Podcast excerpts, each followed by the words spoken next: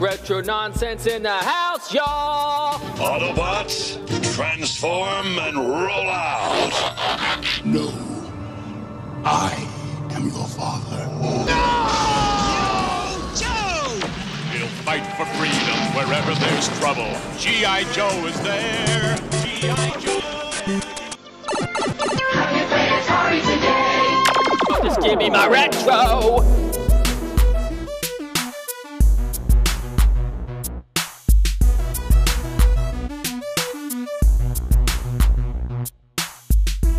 Hello and welcome to the Retro Nonsense Podcast. I'm Duke, and with me, as always, is my good friend Chris Roberts.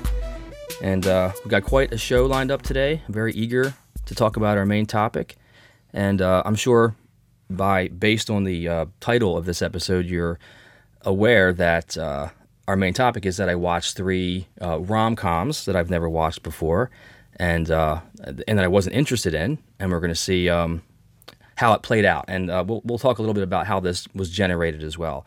But before we get to I, that, I, let's- I also watched them as well. I mean, I, I had good, yeah. seen uh, one of them. I've definitely seen many, many, many times, but the other two I actually had never seen. I, I Oh, okay. watched one partially before, but I, I didn't watch the whole movie. Um, one I, I I hadn't seen one minute of it, uh, other than the commercials and the trailer kind of thing. But so I, I did too. So uh, Very we'll good, see if Uh, we'll see in my opinion as well. But this is really more about Yes. you and your hatred of rom coms, and we'll see if we, if I if I was able to sway you at all. We'll see. yes, it's going to be a very interesting discussion, I I believe. So I'm looking forward to getting into that. Um, but we have a brand new Beat the Bandy challenge this month. Um, Matt has picked his first uh, modern game, albeit a, a retro style game, um, called Switch and Shoot. Um, I got it on the Nintendo Switch for like five bucks. Um, I'm having a lot of fun with it. It's really good. It's a very simple game. Essentially, it's like a top-down shooter, and it's very unique in that you just use one button, and every time you shoot, you change directions left and right. So I've never played a game like this before. That game mechanic um, offers a, a very difficult challenge. Um, Matt is in the lead currently with like over 500 points, and I just tonight broke 300. So I'm, I'm gaining on him, but he is in the lead, and it's it's a really fun game. Uh, I urge anybody that likes retro style games to pick it up, and uh, even if you're not going to is do the a, challenge, this it's is just a a, fun like game. a digital digital only kind of thing. I'm sure it is. It's just like an indie game on the eShop, I believe. Okay. Um, I, I don't know if you can get it on multiple platforms. I have it on the Switch, and I think Matt does as well. But I imagine it's probably on Xbox and PlayStation as well, maybe even like a PC. I'm not sure. But it's called Switch and Shoot, and it's great. It's a fun little game for five bucks, and I'm having a lot of fun with it. Um, right up my alley. So if you're interested, audience, of course, by the time you hear this, the challenge will pretty much be over. well, you might have a week or so left. I'm hoping to get this episode out in a couple days. But um, I will I will do better. I will upload it ASAP and not. I hope you do. Like a week, like I did last time. That was completely my bad. I literally thought I sent it to you, and when I heard you, because I have like a specific noise for you when you text me, Just give me my retro. uh, Right. text tone, and I heard it, and I was like, oh, and I just I didn't even answer you yet. I just went right to the computer and started uploading. I'm like it's uploading now, like like you know what I mean, like. Nah, you no worries at all. That that I that felt that was my bad. That's, that wasn't a problem last time because I was so busy. I when I by the time I got to it, that was the first chance I had anyway. So Yeah, well, either way, I, I still I lagged, and I, I won't this time because we were trying to get this closer to Valentine's Day, but it doesn't matter. I mean, this has been an ongoing kind of topic for us for the last few podcasts, so yeah, just exactly. kind of it's it's basically the the finale. This is the end of the trilogy here, so we'll see how I it think turns so. out. Yeah, yeah. So also, we just got uh, through the Super Bowl. How about that? That was a, a great game. Uh, one of the Yeah. best Super Bowls I, I've watched in years. Really enjoyed it. Um, the team I was rooting for won. Mine, too, I was too. I, I really like Patrick Mahomes and um, Yeah, me too. And Kelce, and I, I, I'm a big fan of Andy Reid. I mean, I'm not a, a Chiefs fan per se, but fantasy football has really softened me on rivalries. I mean, I've always been a Raiders fan, but with fantasy football, I'm more of a my team fan. Whichever team I put together, and and I'm not loading it with Raiders. I'm loading it with people who's going to put up a lot of points, and typically it's Mahomes and Kelce and you know people like that. And so it's really easy to really be enamored by these guys because I mean they're the top of the game right now. They they put on a show every time they go out there. Um, I know Yeah. some people were disappointed with the ending, and I mean I think everybody was to some degree. I I don't lean towards the conspiracy aspect of it. I don't think the NFL cares one way or the other. You know what I mean? Like Are you talking about the holding call specifically? well, right. I mean, especially okay. A lot of people don't like the holding call. They think, well, first off, they didn't think it was really a holding call. But then the actual player comes out and says, "No, I held him. I pulled his jersey." Then they start showing these other angles of him holding Yeah. the jersey. Yeah, I mean, yeah. it was a legitimate call. It was just an unfortunate timing. Had there been another five minutes left in that game, you know, I, I don't know. I don't like the thought of the ref maybe letting it go or whatever. I want them to call it as they see it. And if, Yeah, if it's a yeah, holding have call, call it. It sucks because, you know, if it was the other way around, the people who were pulling for the Eagles, and I understand gamblers and all that, and there was an over under at stake, I think, at that I don't know, maybe the over was already hit, but definitely uh, the Eagles would have covered if they would have won, and they they lost, so they didn't cover. So there's a gambling aspect to it, but um, but I mean, bottom line is, uh, you know, sour grapes. Uh, had they played better defense, Mahomes and them wouldn't have got down the field anyway. You know what I mean? Like Yeah. they had this number one defense and shut down, locked down everything. They didn't really lock them down that second half, did they? So Not at all. uh, But I mean, you know, on the positive side for the Eagles, I think uh, Jalen Hurts played a fantastic game. I honestly thought He he, should have got the MVP win or a loss. It didn't really matter because he put up the best stats. I mean, guy had four total uh, total touchdowns, over 300 Yeah. yards passing. I pretty close to 100 yards rushing. I'm pretty sure two point conversion. Uh, that dude was amazing. He played his ass off. I mean, he did have that one costly fumble, which you know Yeah, turned into a yeah. touchdown for the Chiefs, and you know so that was a blunder, but I mean, overall, he played a fantastic game, and um, I that I think I think had it not had that had that holding call not been at play, I think a lot of people would have agreed with you and said I think that was the best Super Bowl. But um, I think that left a sour taste in a lot of people's mouth. And a lot of people like to be salty. Everybody wants a conspiracy. Everybody wants to you know, oh, the NFL, the script. I mean, if you type in NFL script in like a Twitter or search engine or TikTok or whatever, uh, you're just gonna see like, uh, you know, thousands of thousands of uh, messages or videos about you know the NFL script, and I don't know. I think that's kind of Yeah, I'm not that invested. I just um, I thought it was a, a fun game to watch. Um, I'm not the hugest uh, football fan, but I do enjoy it. I've been watching it my whole life. Um, I'm on and off with it. Some you know seasons I watch more than others, but I watched quite a bit this season, and I, I thought this was one of the better Super Bowls. Um, Right. So yeah, it's good good stuff. How about that halftime show? Did you watch? Uh, I, I did. I mean, uh, you know, I'm not a, a huge Rihanna fan, but I mean, I, I you know I respect what she does. I, I she has a lot of hits and a lot of fans, and um, you know, I know some people were criticizing her for lip syncing, but it's like, come on, you know what I mean? Then you would have criticized her. For, uh, you know how hard it is to sound good in that kind of stadium. You know what I mean? Like Plus, plus, turns out she was pregnant too. So she was she pregnant. good. She's on top of a platform. Like, I mean, I know. like, let's get real. Like, it was a show. It wasn't. You didn't go there to hear a studio recording. I mean, like her No. cutting a new track. I mean, this is, you know, like if you want to hear bad singing, go to a karaoke bar. She putting on. yeah, I mean, this is a commercial for her. She's doing it for free. Of course, she's gonna put on the best sound. And I don't think nobody cared other than the people who just want to be negative, you know. Yeah, I've, I've never been a. I never cared for the Super Bowl uh, halftime shows too much. Um, I, I think it'd be good, cool to watch if you were there, like in, Right. you know, at the stadium. But watching on TV, these big spectacles just don't do anything for me. But you know, I, I think it was one of the. You know, sometimes I don't like when they pull out like a bunch of different surprise guests pop out of the stage and then fall Yeah. out of the sky and all this dramatic stuff.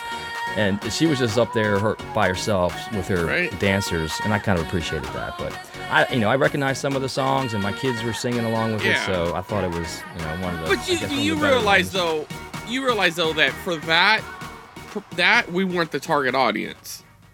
of course, You know yeah. what I mean? Like that that was skewing young. They're putting out Right. performers out there that's going to bring in a young crowd. And frankly, her halftime show outdrew the Super Bowl. like the numbers like shot up really high during the halftime That's so- funny. show. So I mean, they understand what they're doing. They know how to play the game. They got a lot of people, uh, a lot of eyeballs on the game. Um, you know, whatever. I enjoyed it. You know, I know uh, our buddy Matt was a little upset. You know, me and him were texting a little bit, and uh, he didn't like the call. But you know, I, the way I look at it is, I mean, I didn't like the timing of the call, but I, I the the call, I, I, the thing is, Duke, I watch a lot of football games during the season. All right, I, frankly, I watch basically all of the football games. There's very few that I miss.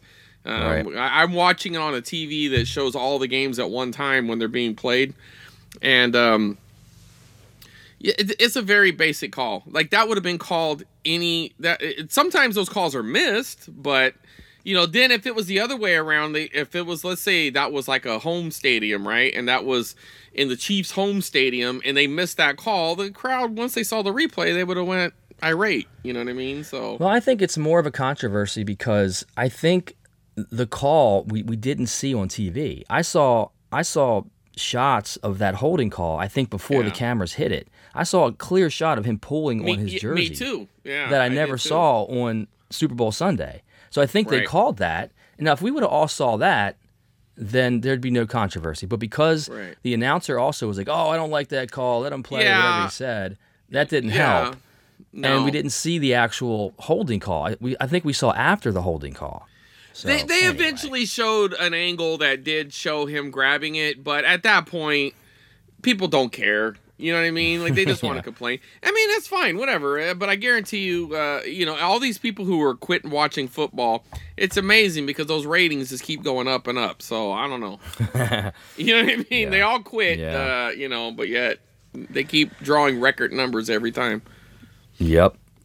All right. Well, next we got. I wanted to talk about the Nintendo Direct that just hit a couple days ago. I thought it was pretty, uh, pretty cool. A lot, lot of neat things that kind of popped up that um, we weren't expecting. One of them being Metroid Prime Remaster. Right. That is that is was available right away, like that night, which I thought was pretty cool. They call that a shadow drop, Chris. If you didn't know that. I, I right? wasn't aware of that. Yeah. Okay. But that that was digital only, right? If you want the the physical copy, you gotta wait, right? yeah, but I think it's out like in a couple days. It was just like Okay. a two week difference. Yeah, or a Yeah, week okay. and a half difference. Because something. I So did it's- see it's- like some sort of pre-orders on Best Buy uh, for the Metroid, um, the remaster. But I'm like, eh, I ain't worried about pre-ordering it. I mean, No, I'm not either. but I'll it, go, it, I'll it'll be out. I'll stroll right into Walmart and just buy it. Yeah, I think it'll be out next week. But um, from what I'm hearing, it is phenomenal. I I hear it's beautiful. I hear it runs so smooth. I, people were saying it's the best looking game on the Switch, like altogether. And I love that game, so I'm really hyped Yeah. uh, to pick that up and play it because I haven't played it in a long time. I, I know. I think some people were a little disappointed it wasn't the full trilogy, right? Because I think wasn't that rumored for a while that it was supposed to just be that whole Metroid Prime trilogy. Well, I think the reason it's not, and it, it- here's the thing, it's well, not. I, I would a- say money. I mean, they want to release two more titles, right? That's true. That's probably part of it. But I think this is not just a, a HD. This is a complete remaster. So right. a lot of so of they actually tore it down this. and rebuilt it. Kind of Yeah. So this is all. It's exactly the same game, but it's all been remastered. So it's not just like a gloss over HD remake. It's a complete remaster. So I think they're gonna, from what I understand, they're gonna be coming out with the other two as well, just just in due time, leading up to Metroid Prime 4, which we don't know when that's coming out, but we think it's going to be fairly soon, maybe next year. Yeah.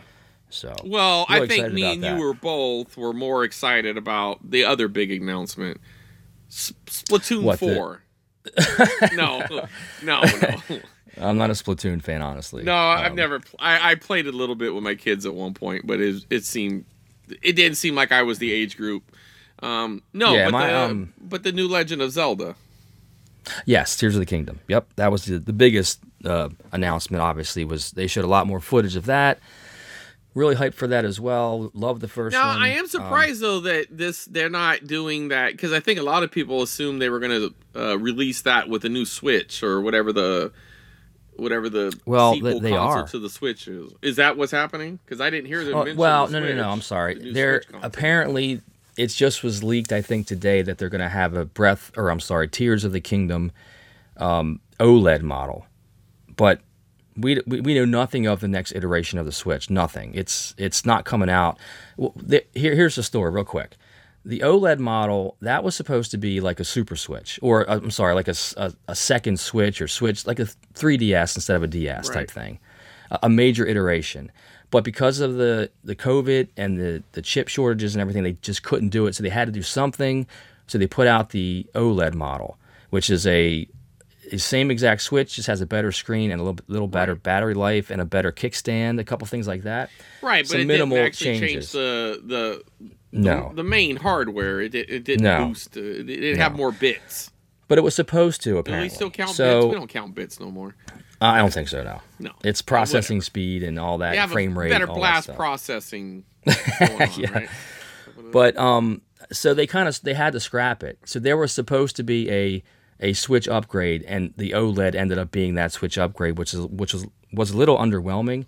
But um, we don't. Nobody knows anything about the next the, the Switch Two or whatever they're going to call it. It's completely a mystery. So that won't be coming out anytime real soon. We don't think they're going I to mean, stretch i- this. if they really, they gotta call it the Super Switch. Come on, I hope man. so. Like that would just be so damn cool. I mean, maybe it would resonate well with kids. Like they wouldn't understand the big draw, but it, they don't care. It's a new Switch. I mean, maybe they want to call it a different name so parents don't think it's just an upgrade, like the Wii Yeah. U or whatever. Right, Uh, the right. confusion on that, but calling it the Super Switch would be awesome, man. But It would. So the other big uh, thing that I thought was cool was they added Game Boy, Game Boy Color, and Game Boy Advance games to the um, uh, Nintendo Online thing, whatever it's called. You're right. Yeah, Nintendo Switch Online, as NSO they call it. Um, so yeah, that's pretty cool because now you can play um, um, advanced games, which I love. There's like Metroid Fusion, I think, coming out, and um, I think there's like six games current that just came out day one.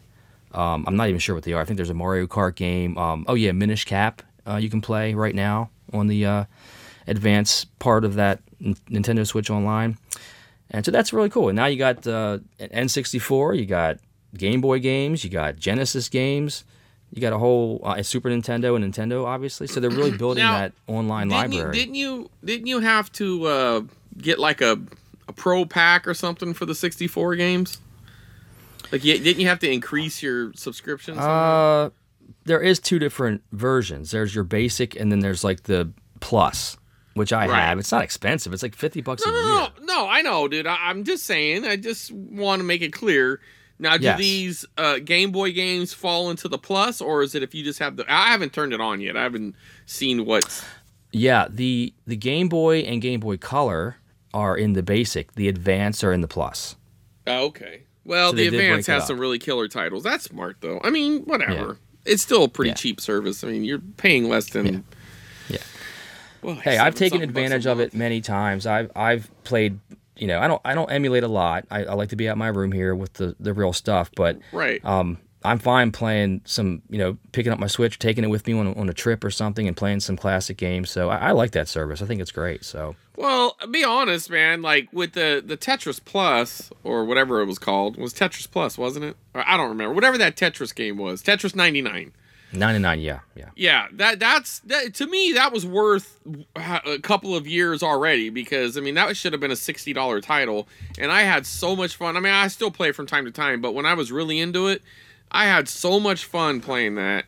And um, and I even played the Pac Man one, and I really loved the Mario one, which I wish they would just make a regular thing and not had that. I had so much fun with that one too. That one needs to just be a game.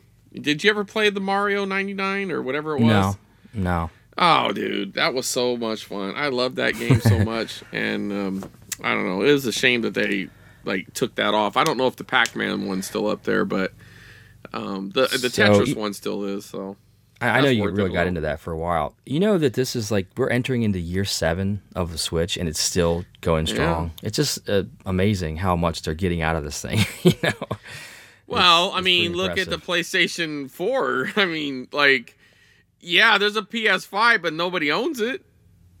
Yeah, I know. I mean, I my know. son actually, my uh, Michael, he um actually scored him one uh, this last weekend. He found one at Target, and he's all excited because his four has been uh, giving him some issues, and Yeah. So he was like, he didn't want to have to buy another PS4, so he really wanted a PS5, and he just scrolled into Target like a boss, and there it was. Just, oh, I'll take that. That's cool. yeah. yeah Well, a couple other things. Um, I don't want to spend too much time on them because we got a, a pretty beefy main topic, I think. But Yeah. um, I, I Bobby and I ran our first uh, 50k. I talked about it on our last episode that we were prepping for it, and it was a goal that I had for for this new year, and we both achieved it. So it was last weekend, and um, it uh, it was very difficult, um, much more difficult for me than my son Bob. Um, he he came in with about a half an hour to spare. Um, I came in with about eight minutes to spare, so it was an eight-hour race um, in the pretty cold temperatures. It was pretty cold that day. Um, thankfully, the course wasn't super wet, so I didn't get I didn't get my feet real wet or anything. But it was it was very difficult, very difficult. But we both uh, pulled it off, and uh, we are technically both ultra marathoners now, which was my goal was to be able to say that I'm a ultra marathoner. So it was a 32 mile uh, race. So it was a big accomplishment for me, uh, well outside of anything I ever thought I could do when I first started running. So um, yeah, it was a great it was a great time, great achievement. It was fun that I did it with my son. Um, yeah, so I just wanted to kind of bring that up and, and kind of follow up with uh, that because I know I mentioned it last time. My wife also ran. She had a harder race. She actually ran a 50k at night, all night long, and it was like 15 degrees Fahrenheit with wind chills. It was uh, below below zero, and she literally had to run in ice icy water up to her up to her knees, and uh, she pulled it off. So uh, props to her for her harder 50k that she had to do than mine. So I got to do mine during the daytime. So anyway, just wanted to kind of bring that up, and uh, yeah, it's pretty cool. Well, I ran a 50i recently. okay. Yeah, What's I, I needed. to- I I had to pee really bad, and it's about 50 inches or so away, you know, from the restroom, and that's I ran. So Uh, 50 funny. i, you know. Anyway, okay. So uh, looking at our list, uh, are you going to talk about the hunting, or we're we going to skip that one? Yeah, you know, Luke and I went this past weekend. Um, he brought it up. He's like, "Dad, can we go retro hunting soon?" I said, "You know, I got a Saturday open. Um, why don't we line something up?" So he kind of brought it up and and planned it all, and we went retro hunting, which we haven't done. I haven't done in a long time, and we had a, such a good day. We spent probably I don't know eight hours out, just going from shop to shop. Went to a retro game shop that we frequent. Went to a bunch of antique shops and um, a flea market and spent the, the whole day out. Got breakfast out, got lunch out, and uh, found some cool stuff. I found some walkie talkies that I had when I was a kid. It was one of those things like, you know, sometimes you're hunting and you see something that you forgot you had. Well, when I saw these walkie talkies, I was like, oh my gosh, I remember these. So it was really cool that I had those exact same ones. And I put the picture on Twitter, and it, apparently a, a couple other people had those exact same ones as well. So they must have been pretty popular. I, I had those too. I was trying to Did you find really? a picture. Yeah, I was trying to find a picture. Um, of Those exact but I- ones? I- yeah, That's I mean, funny. I think they, must have been popular. like Radio Shack or Sears or They're something. GE. like- yeah, but I mean, I think they were sold at oh, like a okay. common store. Like I think you could have got them at like I think my grandmother bought them for me at um at Sears, but Yeah, probably. they seem pretty pretty common. I think. I mean, they look Yeah. like what I had. I don't know. I mean, I, I- it, it was a very very common uh, walkie-talkie at the time. She she goofed up the year before I asked for walkie-talkies, and she got me like these wired walkie-talkies, and I was like, oh my god, like, these Oh, yeah. suck. You know, I mean? Like, they were kind of like I made the best out of it. You know, like with friends, like you know. That was like when you got a remote control car that had a wire attached to it. I remember those. Basically, that's essentially what it was. But the next year, uh, she got the real deal, and and um, it was fun. You know, we Yeah. had some fun with So it. those were cool. Out riding on bikes with their walkie talkies and everything. Yeah. So I found those. I found some uh, Atari 7800 games that I didn't have, which um, I was pretty shocked to find two of them. I found uh, uh, Desert Falcon and uh, Donkey Kong Jr. I didn't have either one of those for my 7800. And I found a couple Atari games I didn't have. Um, I found, uh, what is this one here? Got them right here. Um, oh, Bank Heist, uh, 20th Century Fox game. I got that one. I've got, um, what else did I pick up? a blue label Activision game, uh, Grand Prix, which I didn't have yet. So yeah, I found some Atari games, a couple others I can't remember what they are, but also found a uh, I think it's a Matchbox Batmobile, the one that I had when I was a kid, and I was really excited to find that because I've been wanting to find that again. Um, I put that in my little picture as well. I'll, I'll throw it on the Discord. But yeah, it was a great day. It was it felt so good to get out there and just do some retro hunting and, and look through the stuff and it was a great time. I, I, did- I was really kind of looking for some VHS, but I didn't find. I did find some VHS, but nothing I wanted to buy. But Right. yeah, so that was uh, it, it. It was uh, it felt good to get out there again, and uh, hopefully I can get back into a rhythm, especially with spring coming, of uh, doing that. You know, at least every other weekend or so. Yeah. So. So how about you? You've been doing any hunting? Yeah, I did find a ton of tapes, but I, I won't get too much into those because uh, you guys can listen to that on the on VHS Live. But uh, I did find something. I have two stories. Um, this one's kind of quick. Um, not too long ago, I, I realized that I must have misplaced something. And uh, you ever have that happen, Dookie? Like you misplace something and, and you check all the like this all the spots that it should be. You know what I mean? So Yeah. and you can't find it. And you know, it's one of those things that if you misplace it in the wrong way, it could take forever to find it because it could be literally anywhere. And what that was was um, season two, part one, disc two of the GI Joe Real American Hero uh, show, uh, the cartoon from the '80s. And Okay. I, I believe this disc had um, the Serpentor thing on it.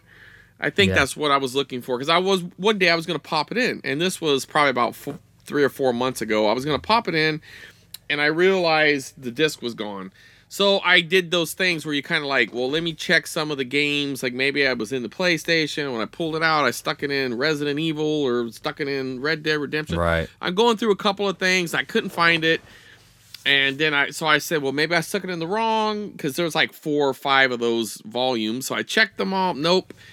And I'm like, I, I, I don't even know where to start. You know, like I did, I'm looking around. I was like, I just can't imagine. Like, I'm pretty cautious about stuff like that. I usually don't, I don't put tapes in the wrong covers. I don't put games in the wrong cases because I know that Yeah.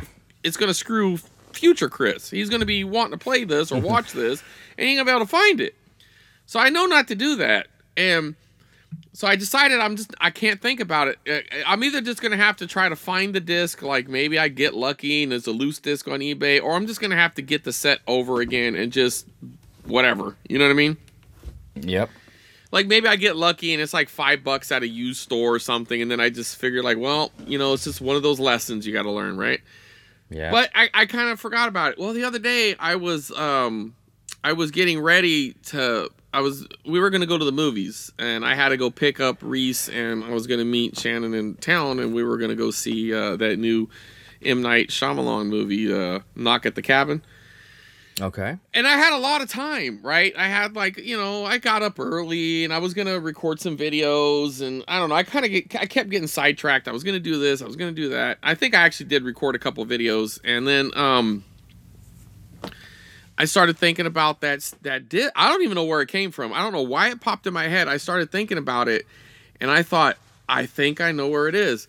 So now you got to go back. I didn't realize how long this thing was missing. This was like f- 2016, I think. Either early 2016 or late 2000. Yeah, it was it was 2016. Okay. I, And the room that I, I refer to now as my tape room, it used to be empty. And then I got a console TV and I got a couple other little things in it. And I set up a console TV and I put uh, a DVD player on it. But I actually kind of, what I like to say, kayfabe. That's the that's the the word for like uh, re- wrestling. Uh, you you know what the- you know the the BS with wrestling. That's called Okay. kayfabe, right? So I kayfabed it. I made it look like it was hooked to a VCR, but in reality, the plug was going into a DVD player because I didn't have GI Joe on tape. But I just wanted to kind of like take a picture, and you know, I had like a little breakfast tray out with some cereal, and I was just like Saturday morning or after school. I don't know, whatever the hell the caption was, right?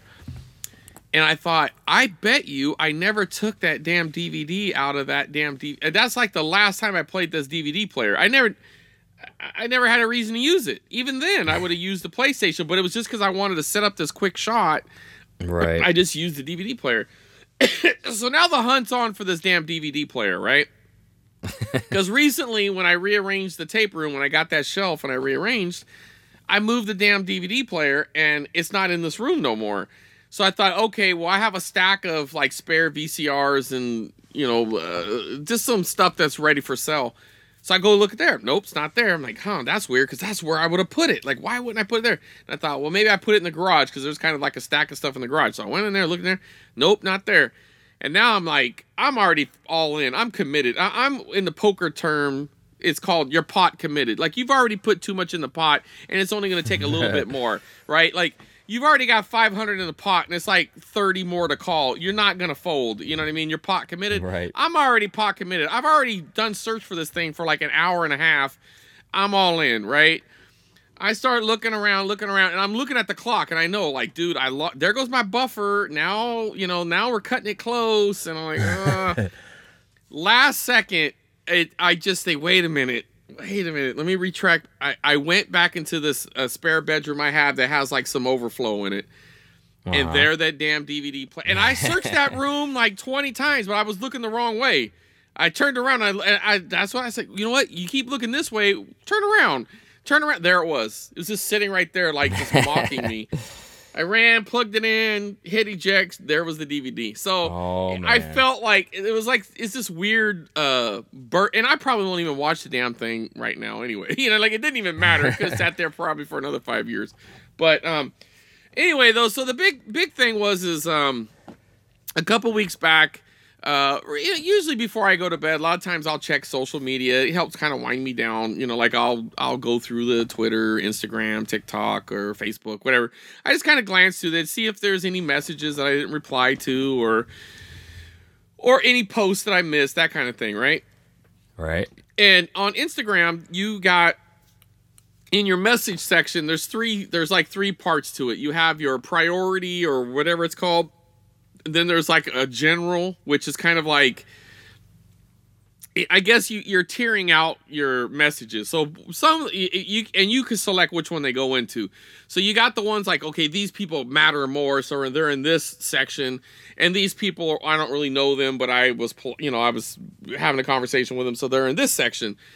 And then there's another thing saying request. Now the the request thing is usually um, if somebody you don't follow or they don't follow you, you know, you don't follow them. If they send you a message, it does it it automatically defaults to this uh, no man's land, right? And Right. usually in there, it's a lot of uh, it's usually a lot of like scammy stuff, like hey, you want to buy some followers, or hey, this, or you know, or or Right. or it's just some random person like saying LOL to some story post, and like it, it's like in, insignificant usually, right? I mean, it's nice Right. of them to comment, but I mean, it's it's it's nothing, it's not non sequitur kind of stuff.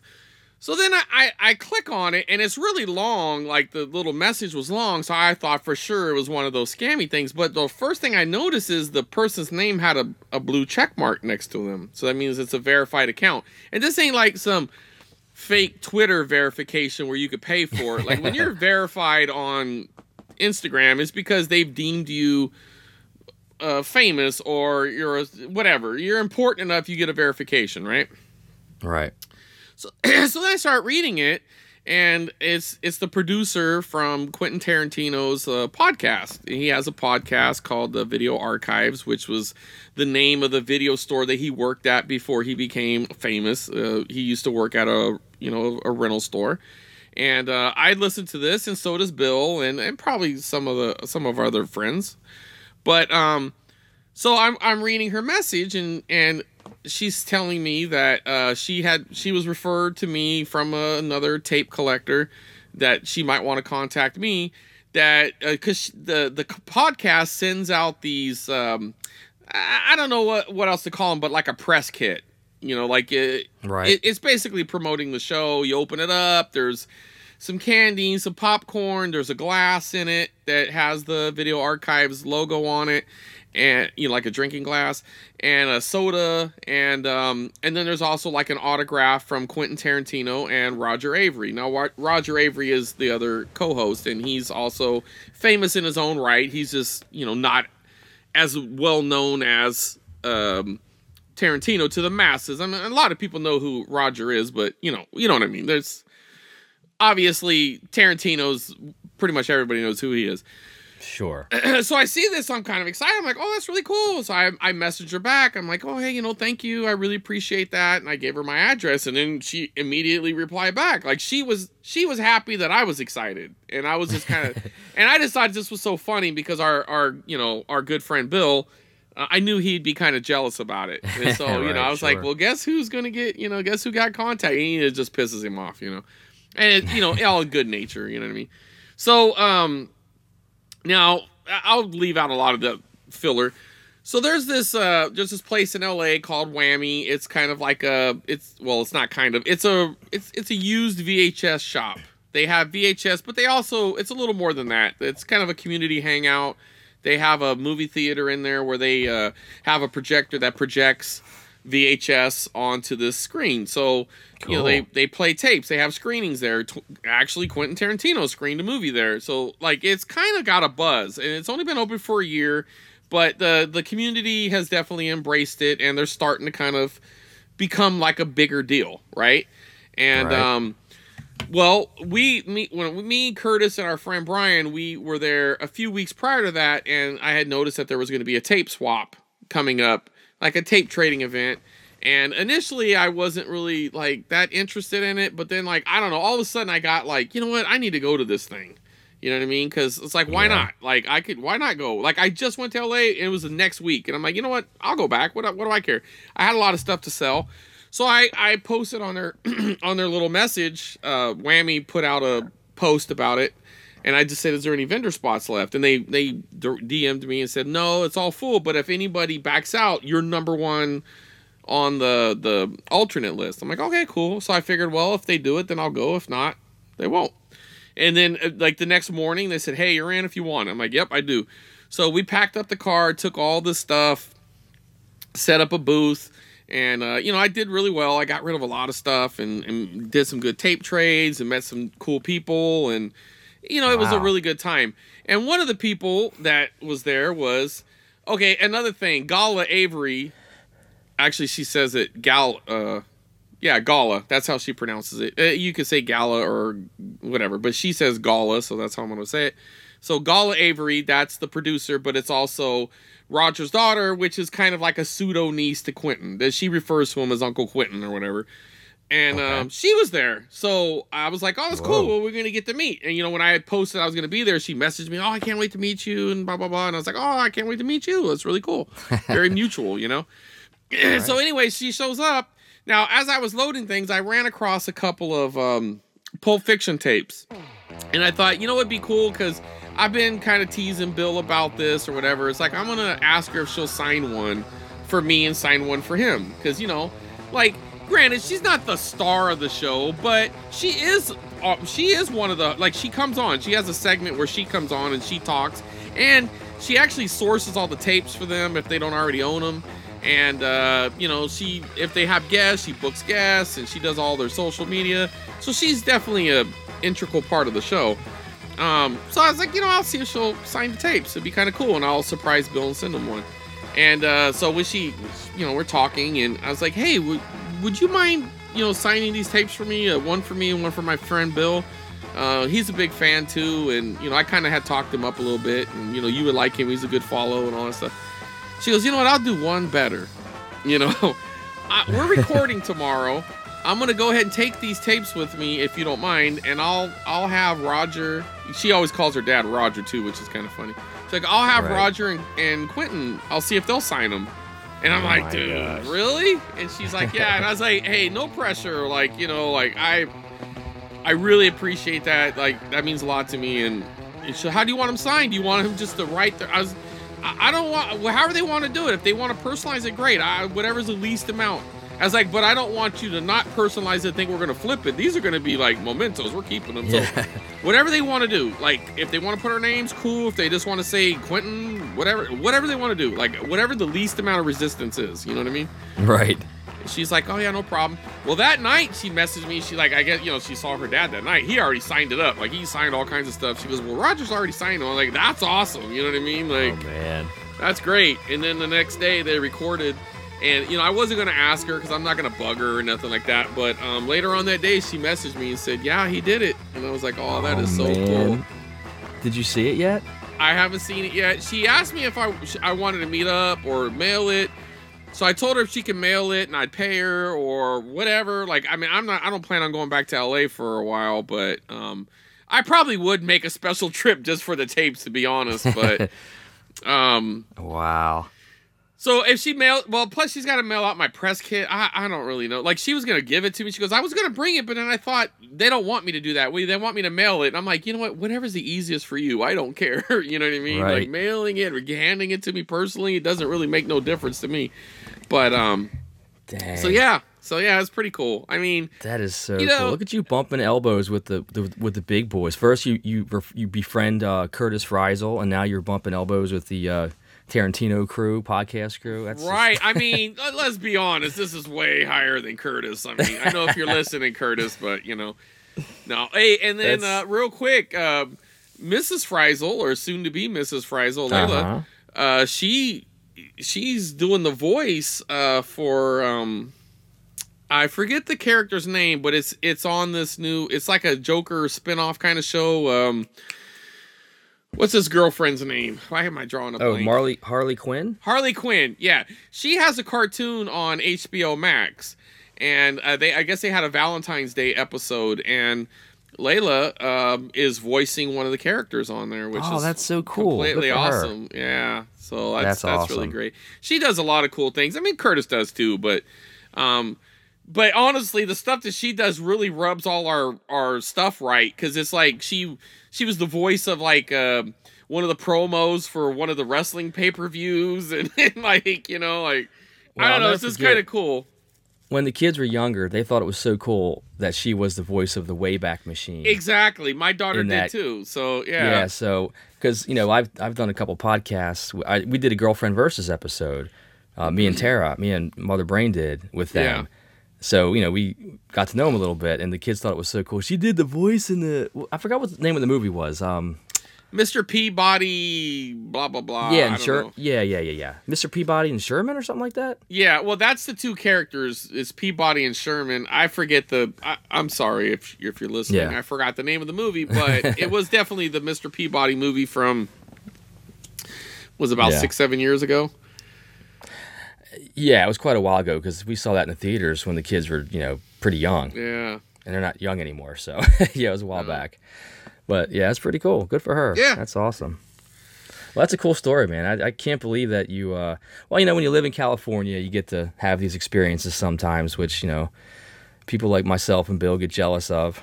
Yeah, but you know the thing is, man, is if you go to these kind of events and if you work social media right, like I mean, if you're coming from an honest place, like if I was some weirdo fanboy, I probably would she you know what I mean? Like none of this would ever Yeah. happen. I mean, you kind of have to be cool and you know, like Yeah, she for sure. obviously sees my enthusiasm for the hobby. I mean, it's if Right. you look at my Instagram, you know, it's either tapes or video games, and plus there's other random things, but you know, VCRs and CRTs and toys and all that. But I mean, if you if you see it, you understand. Like, you know, I'm a, definitely a part of this community. So was she, and I appreciate their podcast, and and so does Bill.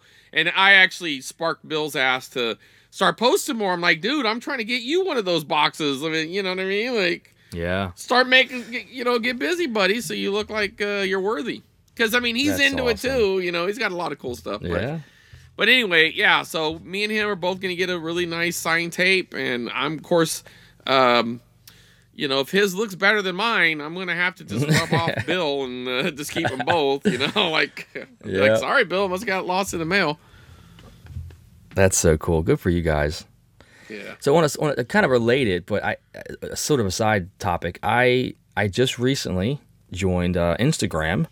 yes you I did protested I for many years. finally got you on yes Chris, you know, it was funny. You were just like, you were sending me a couple videos via text, and you're like, you know, if you're on Instagram, you could just. Look. I was like, you know what? Fine, I'll I'll make an account real quick.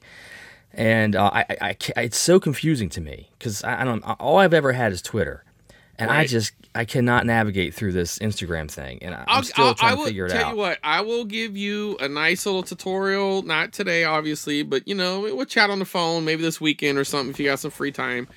Th- Yeah, it's that'd good. very. It's it's a lot of fun. I know some people be like, "Well, what's the difference?" I don't know. It's about the community. Like, I honestly don't get me wrong. I feel like we got a nice little community on Twitter, but I feel like um, the Instagram community is much more um, like topic focused. You know what I mean? Like yeah. I if you're that. into tapes and you're following other tape people, that is what you're going to see things that really match your interest. But you don't have to just have that. You can also have your toys, you can have your old uh, electronics or your video games or if you're into fashion or old sneakers or whatever it is and you follow these things and you're getting all these curated, you know, like posts just for you. Whereas Twitter, you know, a lot of times you're not getting pictures. It's a lot of opinions. Uh, you know, gets a little Yeah. more political, a little more top. You know, like um, Yeah. maybe more sports, more whatever. It, I guess it really just depends on your feed. But uh, and and don't get me wrong, I love Twitter. Uh, Twitter was probably my first social media love, but um, Instagram has always been my number one, and I I, I really appreciate. I'm glad you're there because I like you to be able to I see mean- some of these posts, and I don't mind reposting them on on um, on Twitter, but with the reels, it kind of sucks because uh, I have to use my tick. I don't know. It's it's complicated when it comes to the music. Sometimes it's only available. Certain songs are only available on Instagram. Certain songs are only available on TikTok, and Well, a pain to be the quite honest, you know, my uh, social media use is very limited. I, I don't, I'm like, even on Twitter, I'm barely on there much. But what intrigues me is, uh, you know, maybe I'll start making some videos again because I, I don't really. The YouTube format is, you know, I, it's kind of dried up for me. I just don't. I don't. I'm not feeling it. But these quicker like uh, reels or whatever they're called, minute and a half you tops. can edit. It's it's a yeah, you minute can have and a half fun tops. with fun editing. Yes. and get creative. I, I could see me having some fun with that. So I'm looking that's what I'm to trying to say, dude. I Yeah. really think like that one you cranked out. I, I- you know, and here's another thing. Here's one quick tip, and then we'll move on to our topic. Um, don't use your music from like I know you had your radio playing, so I kind of understand that. Um, sometimes you can get your videos pulled for doing stuff like that because they'll be Oh. like copyright or whatever. See, I But need to go over had- all this stuff. Yeah. you you could have used that same song within Instagram and Ah. like like I said, you could have kayfabed it, make it seem like it's coming from the stereo, I but see. in reality, you're using their I track. got yeah. That way, you don't get your like uh, honestly that you probably are not going to get yours flagged, but um, they could like pull a video or uh, Yeah. like on TikTok they'll mute it, so they'll they'll just Yep. remove the sound and stuff. So Gotcha. Anyways, that's just a little uh little tip that I noticed, you know, but I, I like the video. I think you should do more stuff like that. Uh Well, get, get I'm- involved I'm in eager to- community. to get a training session from you, and so I can get the, get the quick version of how to use this efficiently and without Yes. fumbling through it so much. No, so, it, it, dude, yeah. it's so user friendly. I'm serious. Like, I'm not, you know, like, listen, there's dudes who are all into, you know, the Apple, uh, whatever. I forget the name. I well, whatever their na- main one. Uh, Final Cut, right? There, you got your Final Cut. You got your Premiere. You got all these. Uh, those are pretty advanced, way more advanced than this. But that's what makes this so so great because yeah. it's just really quick. Like, I mean, if you're looking to put in a bunch of like, uh, you know, effects or whatever, you're probably going to have to do that outside of Instagram, but you can still import it. But if you're just looking to make quick little videos, fun videos, um, you know, showing your collection or making jokes Yeah. or doing a quick little game hunting and stuff like that, dude, it's or whatever you're looking into, whatever you're into, it, you can make them quick and they're seamless Yeah. and the editing software is is really user friendly and uh, it's fun. Cool. Plus, I'm getting paid for it, and you know, Yeah, well, yeah, you're big time, so well, I mean, hey, it's it, it ain't that hard, dude. Trust me. I, I like to brag and make it seem like uh it's just because I'm that good, but in reality, it's you know, it's not Yeah. really that hard. very cool. All right, well, I got to take a real quick pee break, so just keep it rolling. I'll be right back. All right, well, I'm just gonna wait here.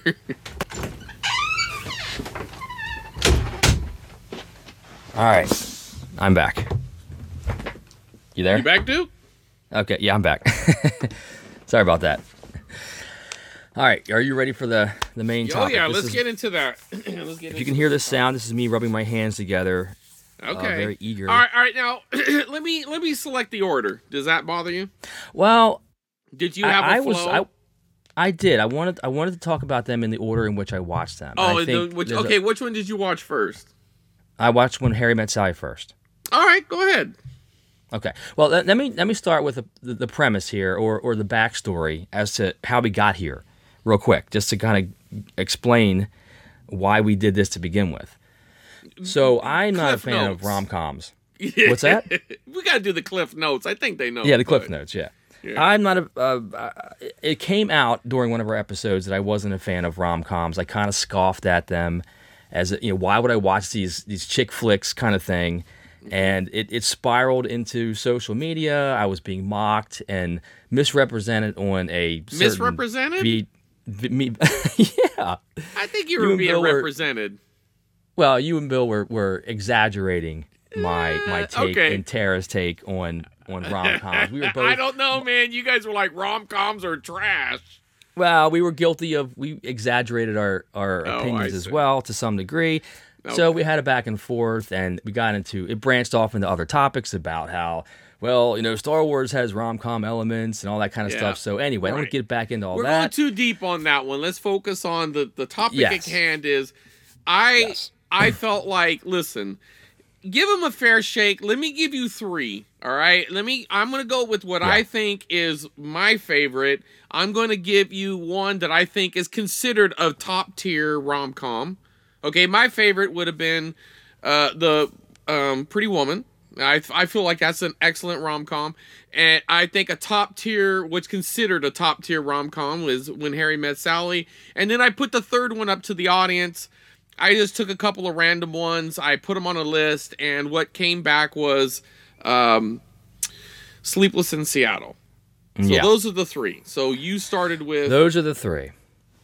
I started with When- Harry Met Sally because I found it in my room. I think you gave it to me a while back. Wow, I don't know where I, I? got it.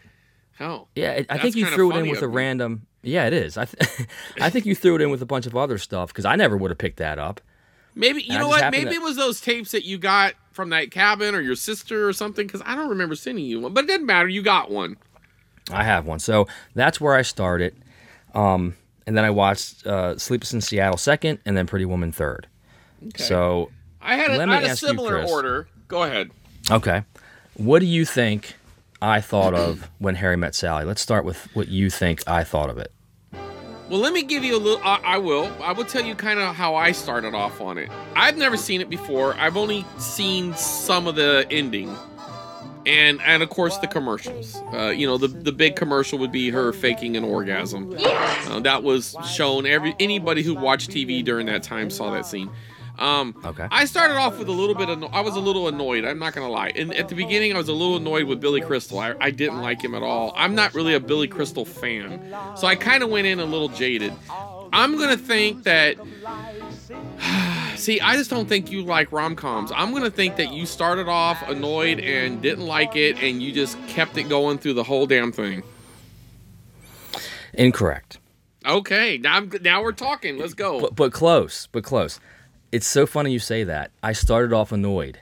right. I, it's so it and so much so that I started making notes about how much I did not like Billy Crystal. I hate Billy Crystal, but he was well in the beginning of this film. He was Right. very obnoxious, very obnoxious. very very arrogant, right? Yes. Almost borderline. And I'm right away. I'm like, misogynistic. there was a lot of shit Yes. going on with him. Yeah, so right away I'm like, I don't like this. This is over the top. This is I, this is annoying. It's just it was kind of corny to me. right. And then I continued to watch, and I was like, oh shoot, I really am starting to like this movie. uh huh. I I really like this movie a lot. I I thought this was a very very good movie, and I will tell you why. First of all, I mean I'm, I got my notes out here just so I don't Yeah, miss anything that I want Get to talk into about. the notes. Let's do it. So uh, I didn't like his younger man personality in the beginning. Um, I, I see what they were doing because this movie takes place over like a ten year span or so. I'm not sure I the think exact so. I- It definitely is. I honestly, I I kind of lost track of how many years it was, but I think between the beginning and when they re reunite or when they meet again, I think that was a six year gap. I could be I, I could be mistaken on that, but I think after that it might have been another three or four years as the movie. Well, yeah, it's safe on. to say that it, it transitions from very young adulthood, like college years, right, and, into- and in that regards, I actually feel like it was pretty accurate how Billy might have been at because he was supposed to be a college guy. Yes, yes. I just thought it was a little little overdone. That's all. Uh, minor gripe. I, I'll, I'll agree with that, but I think in the context of the comedy, I think it was fine. Like I, I was, I think they did their job perfect because I had the exact same experience you did, and I'll let you get to your notes. But I had the mm-hmm. exact same experience. I started off super annoyed with him, agitated. I was like, "Damn!" Like, I, I thought for sure I was gonna like this movie because I just knew it was. I've just heard too many things about it. I've just heard too many good things about it. I knew it was kind of like a top tier rom com. Um, I knew I was gonna like it, but I was hating it. I could not stand. Yeah. I did. I don't like Billy Crystal. I mean, not as a person. I just I'm just not a fan of his work. And but you know what? I also think back with well, if I'm being honest, I think I liked City Slickers when I was a kid. Like there was a couple of movies I probably did like, but as an adult, I find him very annoying. I hated that you Yes. look marvelous crap. I couldn't Yes. stand any of that. But um so I was really annoyed with him and as the movie went on, I think I had the exact same experience you did and I I knew the second I was I was like, "Oh, wait a minute. I I really like this movie." So Yeah, it was your- it yeah. was about halfway into it. I I caught myself going, "Oh, I'm I'm very invested in this now." And yeah. I think the the biggest uh, the writing was so good. Like the Yep. acting didn't blow me away. I thought it was very well directed as well, but the writing was was very good. Very good character arcs, very good character development. Um, I was rooting for these characters. I cared about. I felt their pain. There's a couple poignant scenes that really stuck out. Um, well, some of the levity, some of the comedy. Um, well, I, not really comedy, just clever clever scenes. Like for example, there's a scene where they're talking at a baseball game. And every time there's like an emphasis on the conversation, they get up and do the wave.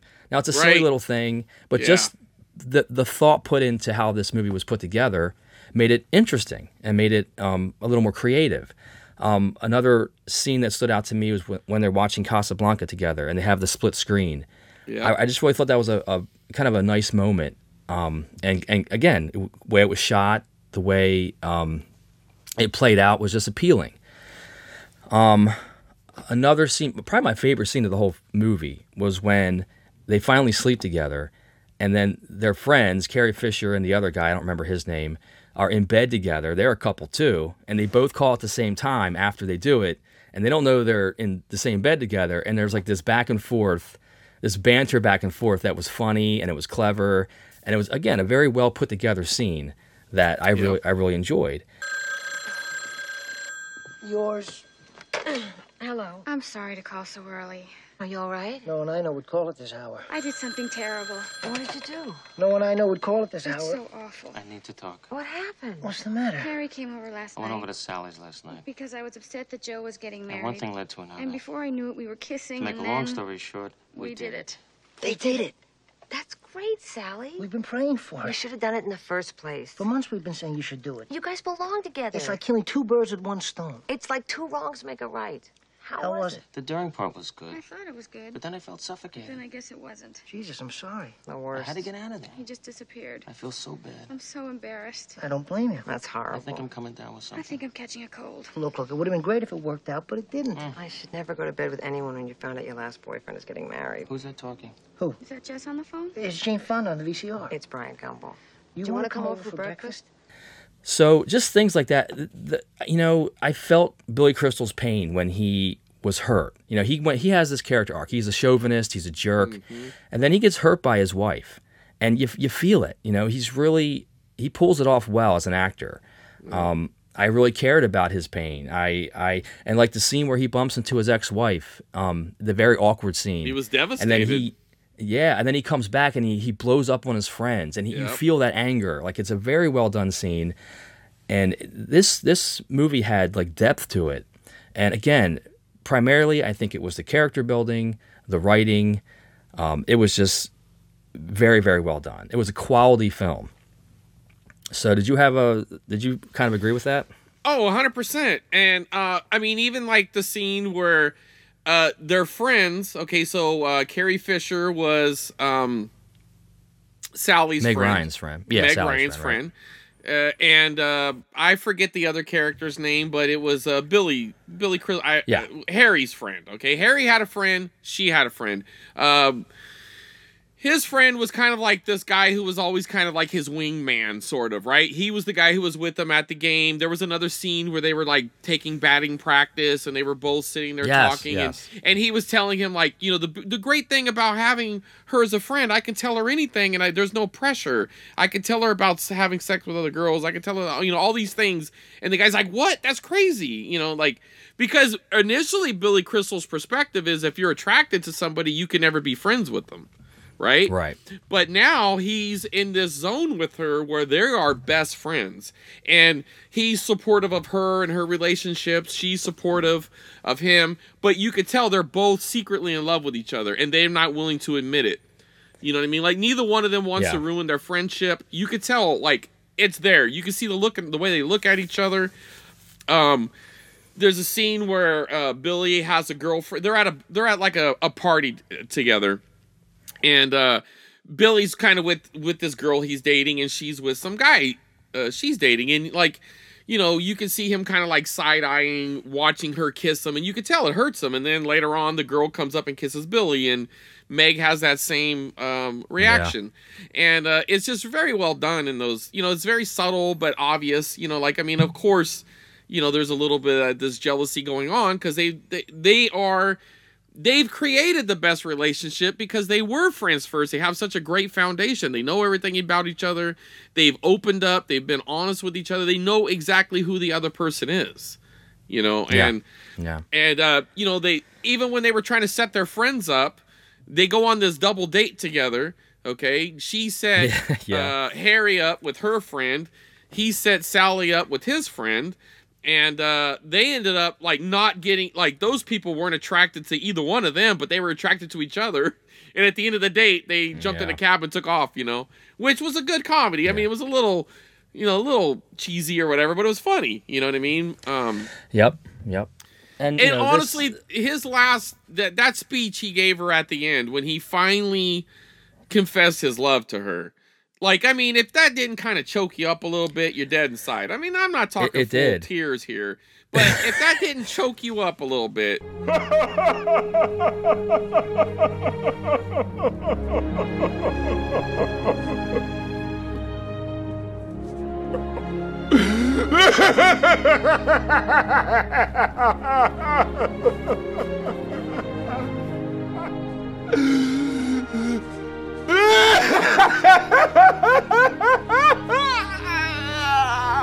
like if you saw him put his heart out there and you know she wanted to, but she was still being stubborn because he had been stubborn. When they did sleep together, he should have she wanted him and he wanted her, but neither one of them wanted to admit it, so they decided to dismiss it, right? yeah. And finally, he's like, I, I want, you know, I want to be with you the rest of my life. And he just throws all this out there and he talks about the little things, the little quirks about her and all the things that he loves about It's- her. it's And so true. I mean, this- yeah. I mean, this movie took its time in, in a good way and It it, built it. up and it it that moment at the end was well it, it, it worked. They pulled it off because you know you get that cliche that you know they're running together at this train station at the end and they embrace you know that, that whole cliche. But and they, it was kind of that thing. But But they also I don't, mean, it- they don't steer away from that. I mean, it's, they, they Yeah. even know there's a little bit of that going on. You know what I mean? Like the movie's a little self-aware in that regards.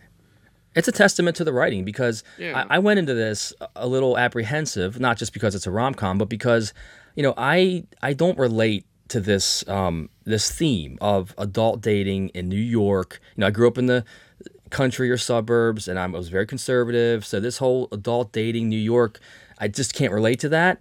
But I I still cared. I still cared about the characters. I still was invested. I still was cheering them on and smiling. And the build up, like you said, at the end, it was a great finale. This was a really good movie. I, I, I'd watch this again for sure. Absolutely. So I I give this movie. I give it I give it four out of five stars. Yeah, It- I would put it up there. It, well, it just depends on. Yeah, I mean, on a rom com scale, if we're just going rom com scale, I'm saying I put it in a top tier section, whatever that is. If it's five out of five or four point nine out of five, whatever the thing is, I, I I found very little flaws in it. Any of the flaws that were there were so minor compared to the overall story. And Well- I really like that movie. And I'm gonna admit, it kind of changed my opinion of how I feel about Billy Crystal. I I don't disagree because I I much like you I I never liked him, but and it, it wasn't so much his acting although it was very good very solid. Right. And same with Meg Ryan's. It wasn't like the acting blew me away, but it was the characters that the well written characters. His character arc was really good. He started out as this jerk. He gets hurt by his ex wife. It changed him. He, this friendship he developed over a long period of time with this one. It was really a, a good story. It was just very, very well done. Very, And very Meg good Ryan is writing. adorable. Just some of the Yes. look she has on her face and the outfits and, and of course that Yeah. big scene, like you know, like I said, that one's the one that everybody had probably saw, but Well, it's it funny was you just mention that. amazing. You know what I mean? because ironically i didn't know it until i saw it in the movie. I, I don't like that scene. Like it, it's it's the i think it's Well, the worst that- scene in the whole movie. Uh, well, I don't think it's the worst scene, but I think it's probably one of the more unrealistic scenes. that's exactly right. So it, isolate it. When you watch that scene it's kind of funny. And meg ryan does a great job Right. with that scene. But it's so out of character for her. She's this mousy particular woman. Look if you saw somebody doing that in a restaurant you would expect them to be hauled away in a straitjacket. That is completely abnormal behavior for anybody in public. But it is So New York, her, dude. People mind their own business in New York. I guess I, There's a maybe little that's different true. thing. Honestly, But that for- probably could have happened in New York, and everybody would have just went back to eating. But, for it, someone did- like but that was definitely. But honestly, that scene was made for a movie trailer. Uh, exactly. Because you I have I the lady saying, correct. "I'll have what she's having." That's a movie Right. trailer scene. So I can take that scene out of the movie. I don't need that scene for the movie, but I will say her doing that and his reaction. I think his reaction is the best part of it because he's just like you know he's a little embarrassed, but he's not gonna sell it. He's just sitting there, kind of just taking it in. He's looking around. He sees people staring at them, but yet he's mature enough, just like, okay, you got me. You're right. Like he sees what she's doing, and he realizes, oh shit, someone might have faked an orgasm with me. right. I mean, it's kind of funny. Again, isolated, but because her character, I don't think would do that. It threw me off. It, it took me out of the movie a little bit. Again, not a deal breaker. It's not a big No, deal. it but was just a I'm thinking to small scene, myself, so- this is so weird for anybody to do, especially her, that it just kind of took me out a little bit. But, But aside from that, that is the calm part of a rom com. well, of course, yeah. You I mean, they're, the they're going to be that. That is part of a rom com thing. Sometimes there are these little scenes that might not fit everything else, but you know, it, it you know you you have to throw. I it didn't bother me as much as it bothered you, but I do. I would say the movie would have been just fine without that scene, but I understand Yeah. why they had it. I mean, it was used to Sure. sell tickets. I mean, they want to get people in the movie theaters, and that's a great. Yeah, yeah. That was a really great uh, trailer. I know that was in the movie trailer. I guarantee you, if you pull up their movie trailer, that's in it.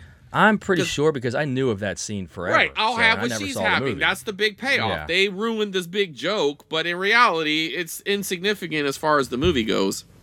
Yeah. So, yep. I mean, two thumbs up. I, I'm really enjoyed it. happy that you like that movie because, in all honesty, Duke, had you not liked that movie, I don't know if there was any saving you because, like, that movie was just such a likable movie, and I understood. I knew the parts you were gonna have problems with. I, I, I, I didn't 100 percent know about the orgasm scene. I didn't think. I thought it would make you feel uncomfortable, but. Uh, I mean, I, you know, I just uh, that's what I would have thought. I knew you were gonna like the beginning because I hated the beginning. Like I loved her. Everything about her, I was all into. He was so annoying when he's spitting those great pits out the yes, window. yes. yes. And it was like, the- the- dude, enough already. You're so yeah, obnoxious. the fast and- talking and the I'm super cool and I've talked real and. I'm gonna break you care. down, and I know all about you, and all this. Yeah, it was and, yeah. obnoxious. It was super obnoxious, but But- I, that was kind of the that was the point. So I get it. Yeah, it was it was to establish his character arc from that Right. to what he had become. Although I still think it was a little over the top, but a little bit. Hey, it was, but it is Little also bit. a comedy. So in comedies, you know, you watch Dumb and Dumber, the whole movie's over the top, but doesn't mean you don't like it. You know what I'm saying? So That is Yeah. the comedy aspect to the rom com. Right.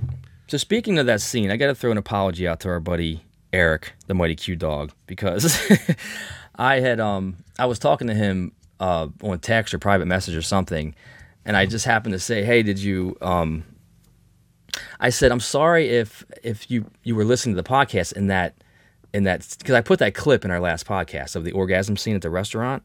Right. And I kind of said it jokingly. He said, "Yeah, my daughter was in the room, and I had to hurry up and turn it off." Oh, oops. I was like, "Oh shoot!" He's like, "Oh no, it's no big deal." I just, I, I was kind of joking when I said it, but it turns out that that actually happened.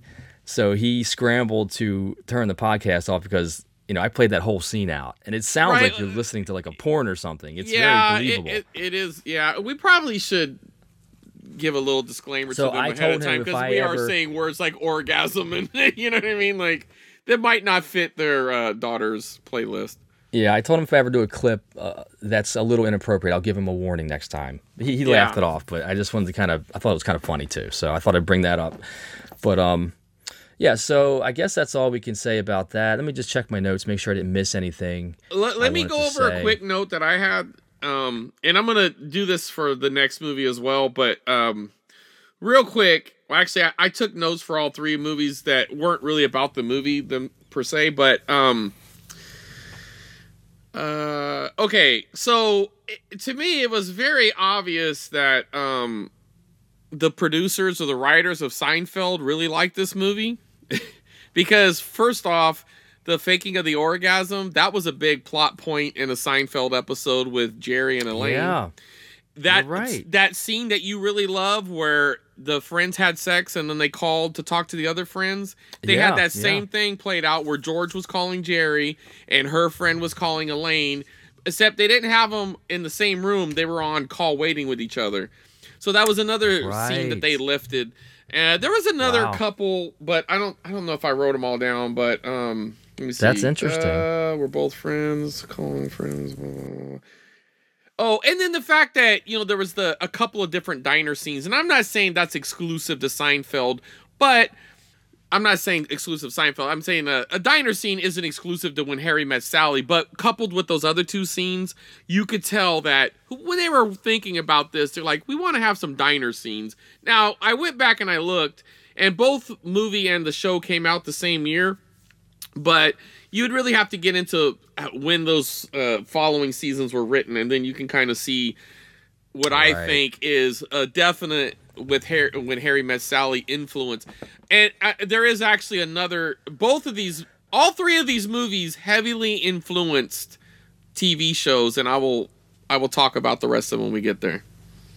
Gotcha. But- well, one other thing I wanted to point out was I really like those interludes with the older couples as well. That was Those are uh, great. And then eventually they just- got well. Hey, spoiler alert. Okay, I mean, sorry if we ruined this for anyone, but eventually, um, they had theirs, which was super sweet. Is at that Yeah, point they had what- been together for ten, uh, whatever years. I mean, they, they had been well established and married. Yeah, and you don't know what these are or why they're in there. It's just like a random thing. But again, it plays into the way this movie was put together, um, how creative it was, how interesting every scene was, and I just think it was a very good movie. So yeah, I- I'm glad I well, watched and, it. and and those people felt like those were real. Those felt like real testimonials. Yeah, yeah. I don't know if they actors, were or not, but they felt like it. I'm pretty sure. I, I was paying attention to that, and I at first I was wondering, but I'm I'm pretty sure I detected acting. You know, Well, I'm it doesn't sure matter. acting. They had a really good feel, is all I'm saying. They felt like these Yeah. couples were older couples that had lived these long. They told their the way they met each other. Well, because like when Harry met Sally, so you got when so and so met so and so. You got their little brief. We met this and this, and then we were married for 50 years or whatever. You know. Right. Agreed. All right. Well, we both like that movie. That's pretty cool. Yes. Okay. So next was Sleepy. and I think in we're both going to agree on this one. What do you think of that? What do you think? How do you think I felt about this movie? This movie was horrible. It was awful. This was Awful. the worst. This was by far. Okay, It, it was one of the worst movies I've ever seen. It I'm was so bad because okay, first off, the story itself was super rushed. I mean, I mean, and it was okay. You can okay. some of it there there could have been some believable aspects like okay this lady's having some cold feet about getting married that happens a lot with people and somehow she gets distracted but okay so she's gonna fall in love with some dude because she heard like this little tidbit over the radio and now she's infatuated with him she's gonna fly to seattle and then see him from across the street and then he's gonna look at her like love at first sight. Chris, this crazy lady standing in the middle of the road and the way the boy and his friend and then I, i'm gonna ruin this whole thing and then you can say your part. The, Yeah, the, go the ahead. part where the Let it out. okay so the girl the his little friend somehow books an airline. Now granted this was the 80s so it wasn't as difficult but you would think an adult would have to be on the phone because it wasn't like i mean come on man so they're gonna put this kid on the plane. I, where'd they get the money? They never even explained that. This kid's gonna fly to New York and wait, and he's gonna get a cab. He's gonna make it to the uh, uh, Empire State Building and wait for her because that's where his dad was supposed to meet her because of this letter and all this crap. That movie sucked, man. That movie sucked so bad. I was trying so hard to find something I liked about it. I mean, and I'm a I'm a Meg Ryan fan and I'm a Tom Hanks fan. I hate this movie. This movie sucked. It was boring. It was dumb. Oh my like, gosh. it- th- there was a few scenes that I liked, a few, but I mean, for the most part, like that doesn't make a movie. Like this sucked. I hated this movie. All right, my turn. Go ahead. I echo everything you said and then some. Uh, You know, let's let's start with okay, this this movie, not only did I not like the movie, it, it was insulting like to Yeah. so many things. yes. Okay, the prem the, the the concept of love in this movie was like so off. It was like this magical force like that maybe had its own consciousness or something. I don't know. The Force is what gives the Jedi his power. It's an energy field created by all living things. It surrounds us and penetrates us. It binds the galaxy together. It made no sense. It's one of those, you know, stupid like. Uh, remember, you know, they were saying like the magic, like she's got this boyfriend or, or fiance, Right. as Bill Pullman's character, and he's Right. kind of nerdy and he's like got allergies, and she likes him and he likes her. They're they're a relationship, but there's the magic is missing. The love isn't there, right? There's a spark that's There's not no there. So I guess She's she's content, but there's no spark. He doesn't he doesn't he doesn't light her fire. Is is what it yeah, is. his midi chlorian count was low or something. He just Right. didn't have the the magic or whatever. And um, so there's that whole element. And then this boy, he has like magic powers. Somehow he just knows that you know she he- no picture, mind you. father. No picture. She just wrote a letter, and this kid knows, even though his dad actually has started a relationship with a nice looking woman who seems like a nice person, who's shopping, cooking meals, you know, and the dad's falling for her. But no, this kid ain't content with that. Yeah. So what? How, I mean, does he have another thing is like at the beginning, the, the Tom Hanks' wife's da- dead, so they decide to relocate to Seattle. If you haven't seen the movie, trust me, we're saving you some time here. This movie sucks. yeah. Go with Harry Met Sally. Don't watch this movie.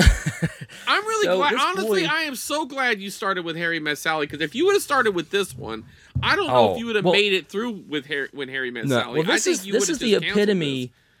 Is the epitome of, what I kind of expected all rom coms to be. this is exactly what I was saying when we were watching it. I was like, I didn't because she had uh, she- either she didn't remember seeing it or she didn't like it either. And because I was asking her, it's like, is this just me? This movie sucks, right? Like this ain't no good. She's like, no. I was like, if Duke started with this, we're fucked. There's no way he's gonna make it to Pretty Woman, or you know, he ain't gonna make it. He's never gonna get there. This movie sucks. So again, back to the, the premise of love being this like magical force, which is just stupid. I hate that. I hate it's insulting to what love actually is. This boy who's got these powers, who just knows. I guess he's like Anakin Skywalker. He's got the force. You were the chosen one. Yeah, that's what love is like the force in this movie. Did did did George Lucas direct this or something? Because it, it feel that's what they're they're kind of saying that love is is like it's this magic. So right, he- you can't fight this- it. Love at first sight. She's under a spell. He's under a spell. Yeah, corny, insulting. So, and, and let me tell you something. The the boy, okay, he I, I didn't feel any emotion. I felt no mourning, like for for Tom Hanks and his son that just lost their mother. It was so poorly done that I, mean, just in, could care in less. fairness, it was a year later, but still. let, let me say, let me tell you something, Chris. I I lost a parent as a kid. This Right. is not how kids act when they No, lose no, a parent. I, I agree. No, I agree 100%. like it's it for this kid to be vying for his father to meet another woman and get another mommy. It just is not would well, never happen. all right. how. In fairness, in fairness to the kid, the kid was saying his dad's not sleeping at night and he's worried about him.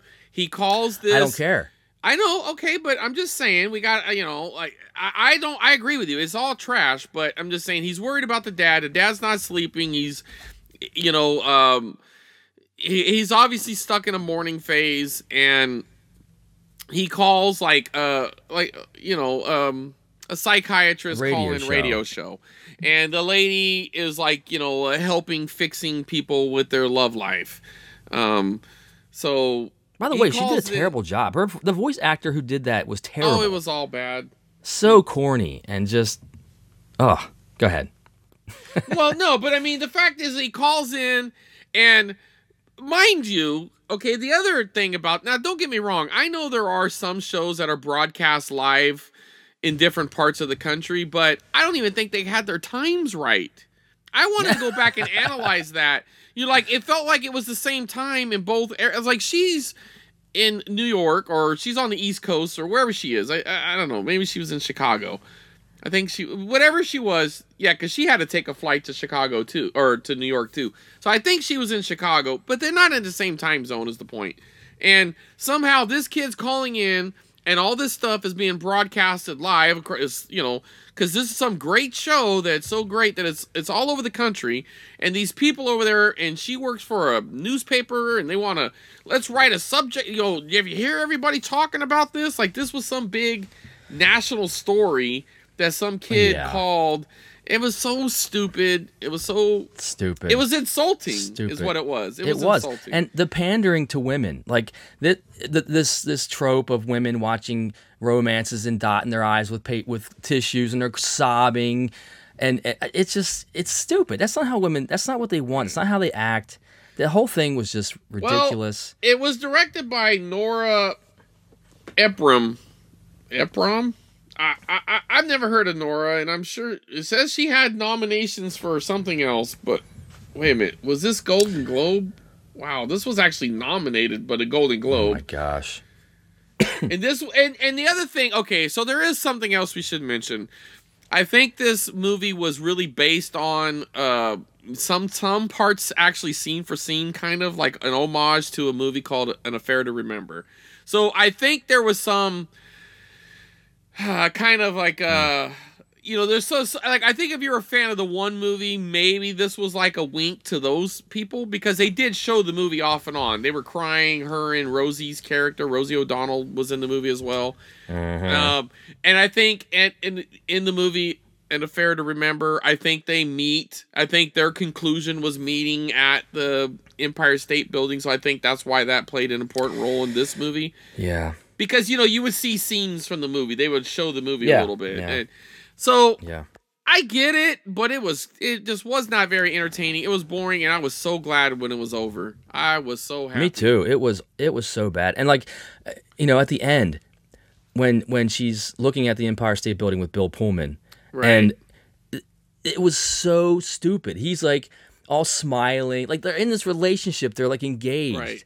And he's like, go to him. Like he's all like, I don't Go care. It's ahead, fine. yeah. I'm like, what is happening? Nobody acts like this. This is so stupid.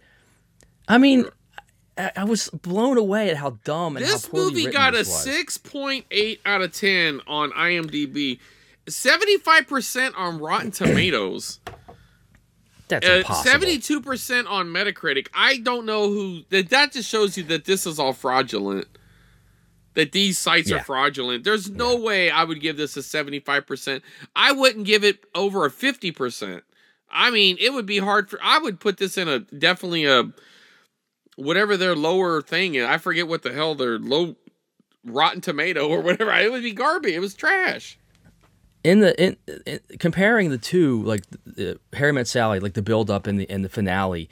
You know, she goes to the Empire State Building uh, as if this is her destiny that she meets like another star. Did George? Is this a Star Wars spin-off film? Because now there's like this, there's destiny in there. He has foreseen this. It is your destiny. Like she just was de- and this kid's like just new and he wants his dad to have a new wife and nothing makes any sense. Nothing is realistic. All these security It's- guards are like, sure, go up there. I could lose my Yeah, job, right, but that's- you know what? Just go ahead. We're trying to clear the building out. It's empty. Nobody's looking Yeah, at this kid like, before they. And not only like- that, how the hell did that dad get on? Well, let's just book a flight and fly. The fact that he was able to get there within like an hour or so of the sun was completely bullshit too, or whatever it was. Maybe it was three or four hours. The kid was there all day. But either way, are you fucking kidding me? That was. I'm sorry about the language, but that was that was horrible, man. Nobody's looking at this kid. There's not one responsible adult in New York. Nobody looks at this kid and says, "Hey, wait a minute. Where's your parents at?" This nine, ten year old kid, whatever age he is, twelve. I don't know what and it's supposed like you to said, be. she goes up to the Empire State Building and the guard just like he she coerces him. He just like smirks and smiles. Like, go ahead, you know. Just, yeah, go Like, ahead. how- I, I, I may get fired, but you know what? Go ahead. It's just so cheap. Here's the notes I took while watching. All right, These are these- very these are gonna be good. generic. Well, these are very generic things, and it's not a really good way to critique a movie. But this is what I no, wrote. it's fine. Boring, corny, cheesy, lame, sappy, uninteresting, predictable, poorly written. Yeah, absolutely. Absolutely. And it was very poorly written. It was like they had a germ of an idea and they like whereas Harry met Sally, they took the time to get there. You know what I mean? And Even they the even they even did the classic thing where like they did actually get together, but then it didn't work, so they went away and then they got back together again. Like those are kind of classic tropes with movies like this, but they did it in such a way it didn't feel like a trope. Whereas this was all trope. The whole thing Yeah. was stupid. It was, and even the music was bad. It was just, Yeah, whereas you- when Harry Met Sally was a pretty good soundtrack. yeah. This was just a terrible, terrible. I don't know how this ever. You know, it's probably because you know Tom Hanks. uh, I'm sorry, Tom Hanks. Here's here's here's. Well, a- it was Tom Hack if he kept doing these kind of movies. Billy Crystal is not nearly as good of an actor as Tom No. Hanks, no. but he was better in. he when Harry Met outacted him in this movie, I can promise exactly you that. Exactly because the directing and the writing. Tom Hanks can, like I said, Tom Hanks can out ha- outact Billy Crystal yeah, any well, day. if but you're he was comparing so these bad. two movies, Tom Hanks needs to send, send his Philadelphia Oscar yeah. to uh, Billy Crystal. You know what I mean? Like, But I just I felt nothing. Tom Hanks's performance was bland. No, it was sucked. boring. Meg Ryan's performance was bland and boring. I just didn't care about. whereas anything. Meg It Ryan was great in When Harry Met Sally. I agree. And I, I would say the only, honestly, the only thing I did like about Sleepless in Seattle was Meg Ryan, but even that, she, it just wasn't good. It felt very hollow compared to When Harry Met Sally. Yes. Well, I think we've bashed it enough, but I, I really can't I, say I, enough. I got one little note, and this goes back to the like the last thing. So you could tell that um the creators of Frasier must have loved this movie, or at least liked it, because okay, first off, uh, the one guy when they were at that dinner scene, I don't know if he was her fiance's brother or his fiance's sister's husband, but Niles Crane was there. yes. Okay, the guy yeah. who plays Niles. Okay. Um, the whole show, you know, the like being in Seattle, which you know, okay, it's a city, but the whole uh the doctor calling advice, uh, romance thing, advice, that's all Frasier Crane. So they completely Ah, saw yeah. this movie and said, "Guess what? I got a spin-off series for uh this cheer show." And I have to go back and double check the date cuz either somebody ripped off somebody. Either they ripped off Frasier or Frasier ripped off them because um I have to double check. Let's see. Hey Siri. My wife, Oh, she ain't listening. Go ahead. my wife loved that show, Frasier. I never got real into oh, it. I did Frasier's like it, really but- good. No, I yeah, like I know it's a good lot. show. I just Okay, Tara so. Frasier started in 1993. All right, let's see. okay. Sleepless in Seattle here. Sleepless in Seattle. wow, amazing, 1993. But that's amazing. Uh, There's no disputing it though. They definitely ripped them off like that plot. I I guess the only thing must be they must have got wind of this. Somebody must have tipped somebody off because there's no way that those coincidences are the. I mean, come on. Frasier's in Seattle. He's a, a Yeah. call-in therapist. There's the whole something there. premise of this is somebody calls in, the kid calls in a call-in therapist in Seattle. Frasier's brother Niles is in this movie. He's in that one. Eh, I, I'm not buying this. Somebody ripped off somebody. But anyway, Yeah. that was my. It that was the like only it. thing I found intriguing about it. I was trying to find all the Frasier connections. You got to try to find something positive, right, or something yeah, interesting it, at it least. was so bad. It was so bad. Uh, and again, it, it's not that it was so bad. It, it was. It was that it was almost angering. Like, are you kidding me? This is what you think. And again, I, I believe they were pandering to women. Right. And I, I- guess you said a woman directed it. Yes, her name. Was. The heck is wrong with her? She didn't. I- She well, I mean, stuff. maybe eh, who knows who produced it? Who knows who stuck? Maybe she had a better movie, and it. You know, sometimes studios mess you up. So, in fairness to her, it might not have been all her fault, but that movie was not good. And honestly, again, I know the- you were mad at me when you were watching it, but keep in mind, I did not select that one. I I just know. selected like three or four. Uh, well, I selected three movies that I thought would be considered like, you know, it was like this, Notting Hill, and um, You Got Mail, and then I also put Yeah. others, and I I was gonna take whoever was the most, and it actually know, came down to a coin flip, and the coin actually Yeah. decided that over You Yes, Got that's Mail. true. So the coin, the coin was your fate. Don't be mad at me. That's true. But I think one of the biggest things that bo- bothered me the most is the kid. Like a kid would never, psychologically, Mm-hmm. never act this way. Mourning his mother only a year later. Right. I don't care how. No, I sad- understand. I mean, know- you, have a personal connection to that, so yeah, that and that, that's probably part sense. of it. Well, that's I- I- okay that's though, because you actually have a realistic point of view. Now, granted, this is a rom com, and there's supposed to be some fluff, but you're also there was never no substance though. Whereas Let me Harry this- Met Sally had some fluff, but it had way more substance. Well, let me let me make this point. Is this a rom com? Where where is the com? Well, It's the nothing com, but rom. yeah, there was. I know, but there it, it's a rom com because the the com was the dynamic with her and Rosie and her sneaking Oh. around, and you know there was some calm there, but. Ah, well, here's what I'll say. You know, when Harry met Sally, when Harry met Sally was was clearly comedic. It, it had clever Yes. scenes, funny scenes. It, it had comedy to it. I would argue that Sleepless in Seattle is a romance that has some levity to it. That's that's it. There's no comedy. There's no laughing. I don't There- think that was done by design. maybe? I don't think that was done by design. That's the point. It is a rom com. It's a bad one. But where's the That's- calm? I, I'm saying the calm is the the hijinks. The the the kids is the calm. The her and uh, Rosie's is the calm. I, I Okay, know what you're saying. There's a, it's way heavier with the dead wife, but they brushed that dead wife off pretty quickly. Well, here's what I'm saying. Like, I think there was probably more all- scenes of him going on bad dates that they cut out. I think I think this movie got cut. I think there was Well, a where- lot of wh- stuff that got. if this cut is of a rom com, if this is a rom com, then what's what's a romance? Because uh, all movies Well, I would say a. All- romance would be like, even though you didn't like it, uh, somewhere in time that was a romance. I mean, that That's probably had just as much comedy though. It, it this had zero comedy. Th- okay, I mean, listen, it sucked. I just think it's Okay. a, you Google what it is, it'll say it's a rom com. I typed On in that note- rom coms. That's what I pulled them out from. Just, I want to jump off topic, briefly, uh, slightly off topic, just real quick, because on this note, you know how we were kind of trying to figure out why I liked some rom coms and not others last time, and we were Well, talking right, about how maybe like it's from because the it's from point the of view. Yeah. Well, what I think I discovered was more that might be part of it, but I think more so than that, it's that when I think of movies like Groundhog Day and Something About Mary and Saving Silverman, they're comedies first. They have relationship elements, but they're they're co- like Sleepless in Seattle. You would never call comedy.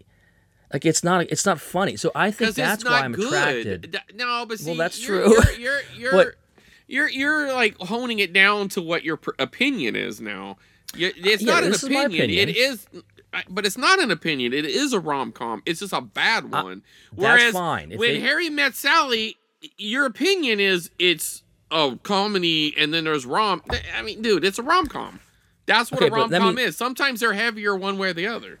I, I right. There's certain there's different kinds of comedies. There's slapstick. There's there's ones that are Right. raunchy. I get black that. comedies. There's all kinds of comedies. But yeah, but I would make the argument that movies that I was more attracted to, I in my head, they were just comedies. They weren't they weren't romantic comedies.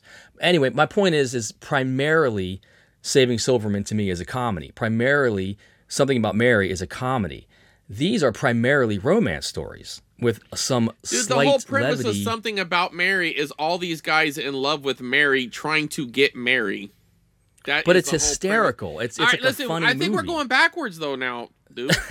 we're going backwards. You've already right. established you like a rom com. You cannot deny Harry All when right. Harry met Sally is a rom com. No, you that- can't deny that. that is a rom-com. So let's just not That- go backwards. We have established That is a rom com. if it's a Okay, good rom com, you like it. That, uh, that's what I'm saying. I think, I think if they're just what you deem good, then you like them. If you don't like them, but see, the thing is, you would assume that you weren't going to like when Harry met Sally, and I think that's the crux of what we're doing here.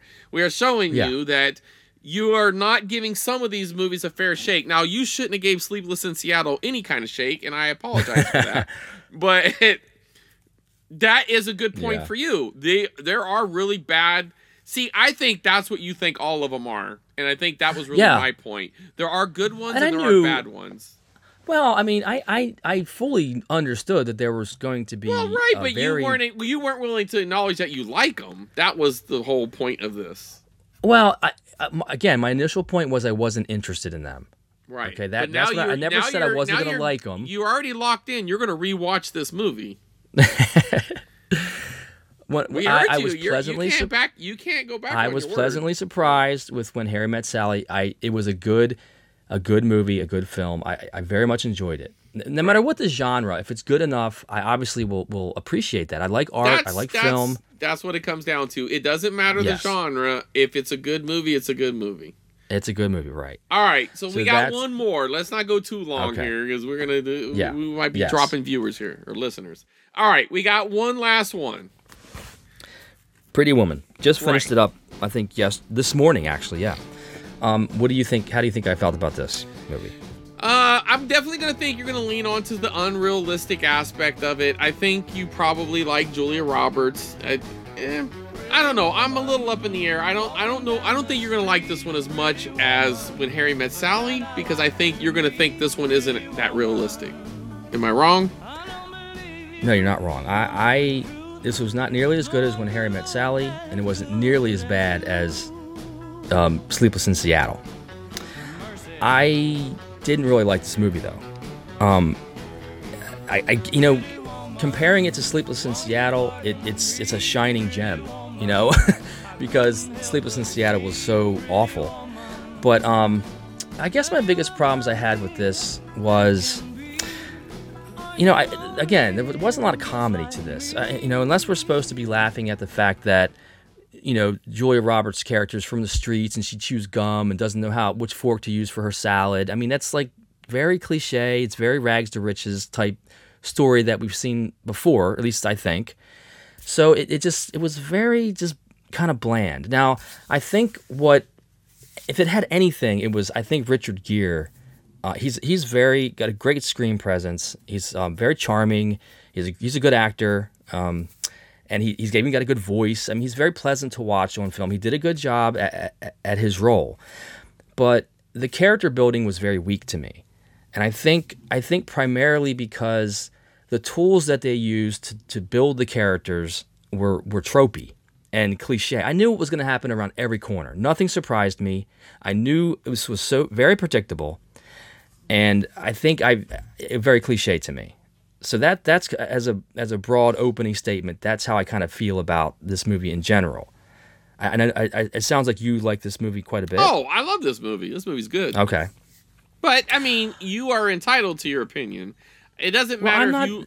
On, and all honestly, it doesn't even matter whether or not you like this movie. The fact that you like when Harry met Sally, I feel vindicated, and I'm okay. I know what you're saying. There are because I can nitpick the same stuff. I just choose to enjoy the story. I really like, and you actually nailed it. The rags to riches thing. There's definitely that. You know, she's Yeah. the prostitute with the heart of gold or whatever. Um, but I do. I, I have to disagree about the comedy. I think there was plenty of comedy. It's just not comedy. It just depends on what you define as comedy. If you watch it and you're invested in the characters, Well- these little subtle moments will make you laugh or smile or fill you full of whatever comedy does. Now, is are they? Is it a stand up and they're breaking out jokes? No, it's not that kind of rom com. It do, it is more rom than com. No, no Yeah, denying and that's that. the only point I want. I don't want to break that down again, but I, I understand that, but I think that's kind of what those movies are. I think sometimes Yeah. they're more comedy, sometimes they're more romantic. It really just depends on the flow of the movie. Some movies are more anything. I mean, could you even find some other genres in this? Of course you can, but it is classified as a rom com. oh sure, sure. I'm not debating it, and that. I, no, I know, I know. I, I'm not saying you are, but I'm saying I I agree with you. It is, it's not as heavy on the com as when Harry met Sally. I think there was more funny moments in when Harry met Sally, but I will say there was a lot of endearing moments in this. I do think they have their ending speech that I I have to say that go before I saw the ending speech with Harry, I would have probably said Julia's end, ending speech is is really good.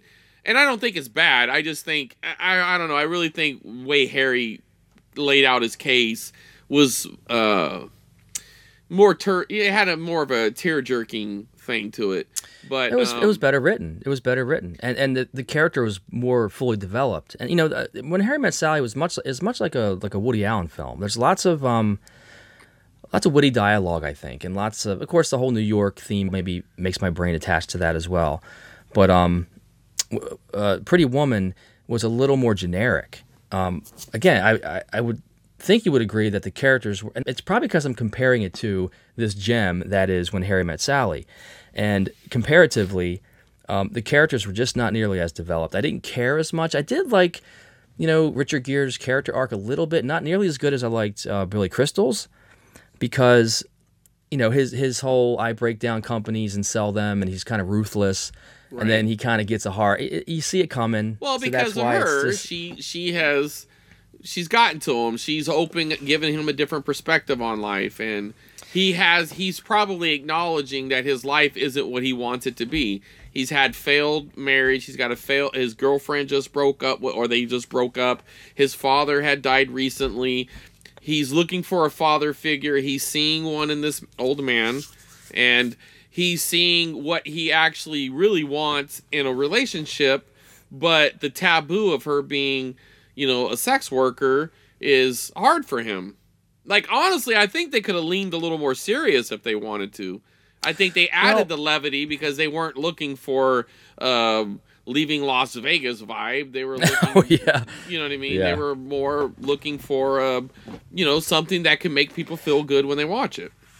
Well, sure. I think I think what I'll say is there there was something they scratched the surface of a good movie, but they just didn't quite get there for me. It just it Well, yeah, had for you. It mean, was that's trying. It was trying, and it, it it had some moments. Like my favorite scene, and here here's a misstep. I think a big misstep is the scene when they go to the opera, okay, and she tears up. I, I like that scene a lot. That should have been earlier on. That should have been to sh- to subtly show that this is more than just a hooker. She's got a soul. She's got heart. There's something more to her. It's at the end of the movie. Yeah, And but they already did really that when she was. They already showed that when she was watching uh, "I Love Lucy," sitting on the floor, acting like a little schoolgirl. Like they, they right, had done but- that again and again with her. Like, But they but were it was they- none of that. None of that was as, as impactful. actually that was that was less about her that scene and more about him recognizing her, like having the spirit that he has lost. That was more about him than her. Well, here's here's what I mean. I guess is you know you got this this prostitute from the streets, and you know three quarters of the movie, uh, my brain is like, okay, why why is she more together? Why is she a little more witty? Why is she? Well, she hadn't doesn't- been out there that long. right, but if they, they would established that the- she hasn't been doing it that long. That that was established early on in the movie when the one prostitute was yelling at a rival prostitute about where she could stand or whatever, and she goes, "She's Right. new" or whatever. So they made sure they they threw that exposition out there to let you know that she's been doing it, but maybe not that long.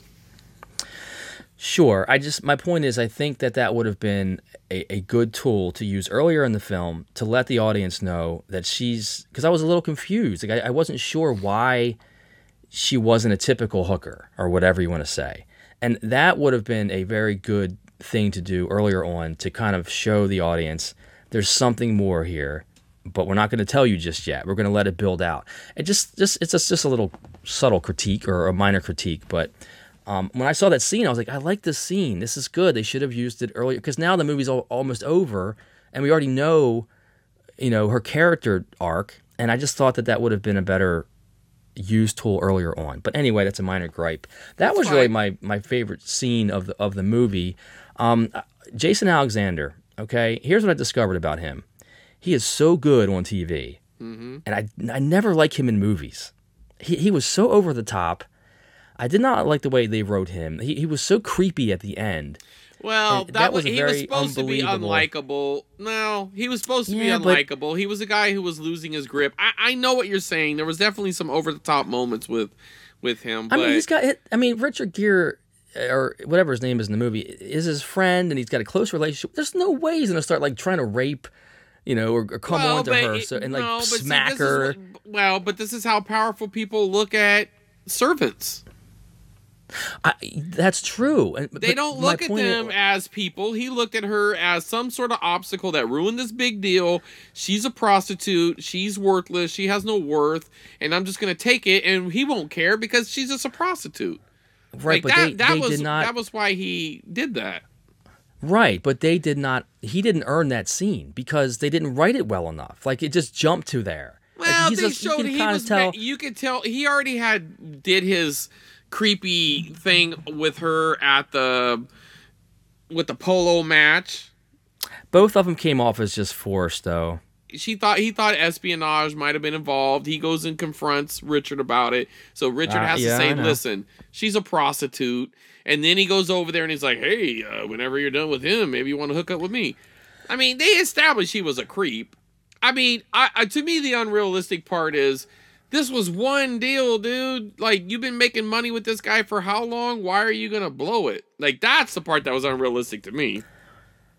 Not really Yeah, what he I just- did. It was just like Well, so narrow-minded. But I mean, as far as like the rich treating the poor like trash, I mean that's nothing new. That's real. No, it, it, it is, but they, they didn't build up to it. They didn't. It was just like a jump. It was just too. It, it, to me, it just wasn't developed well enough. Like well, I, but he, I would have loved to honesty, see him. his character wasn't that much of a focal point. No, no, but but it could have been a, a it could have been a a um.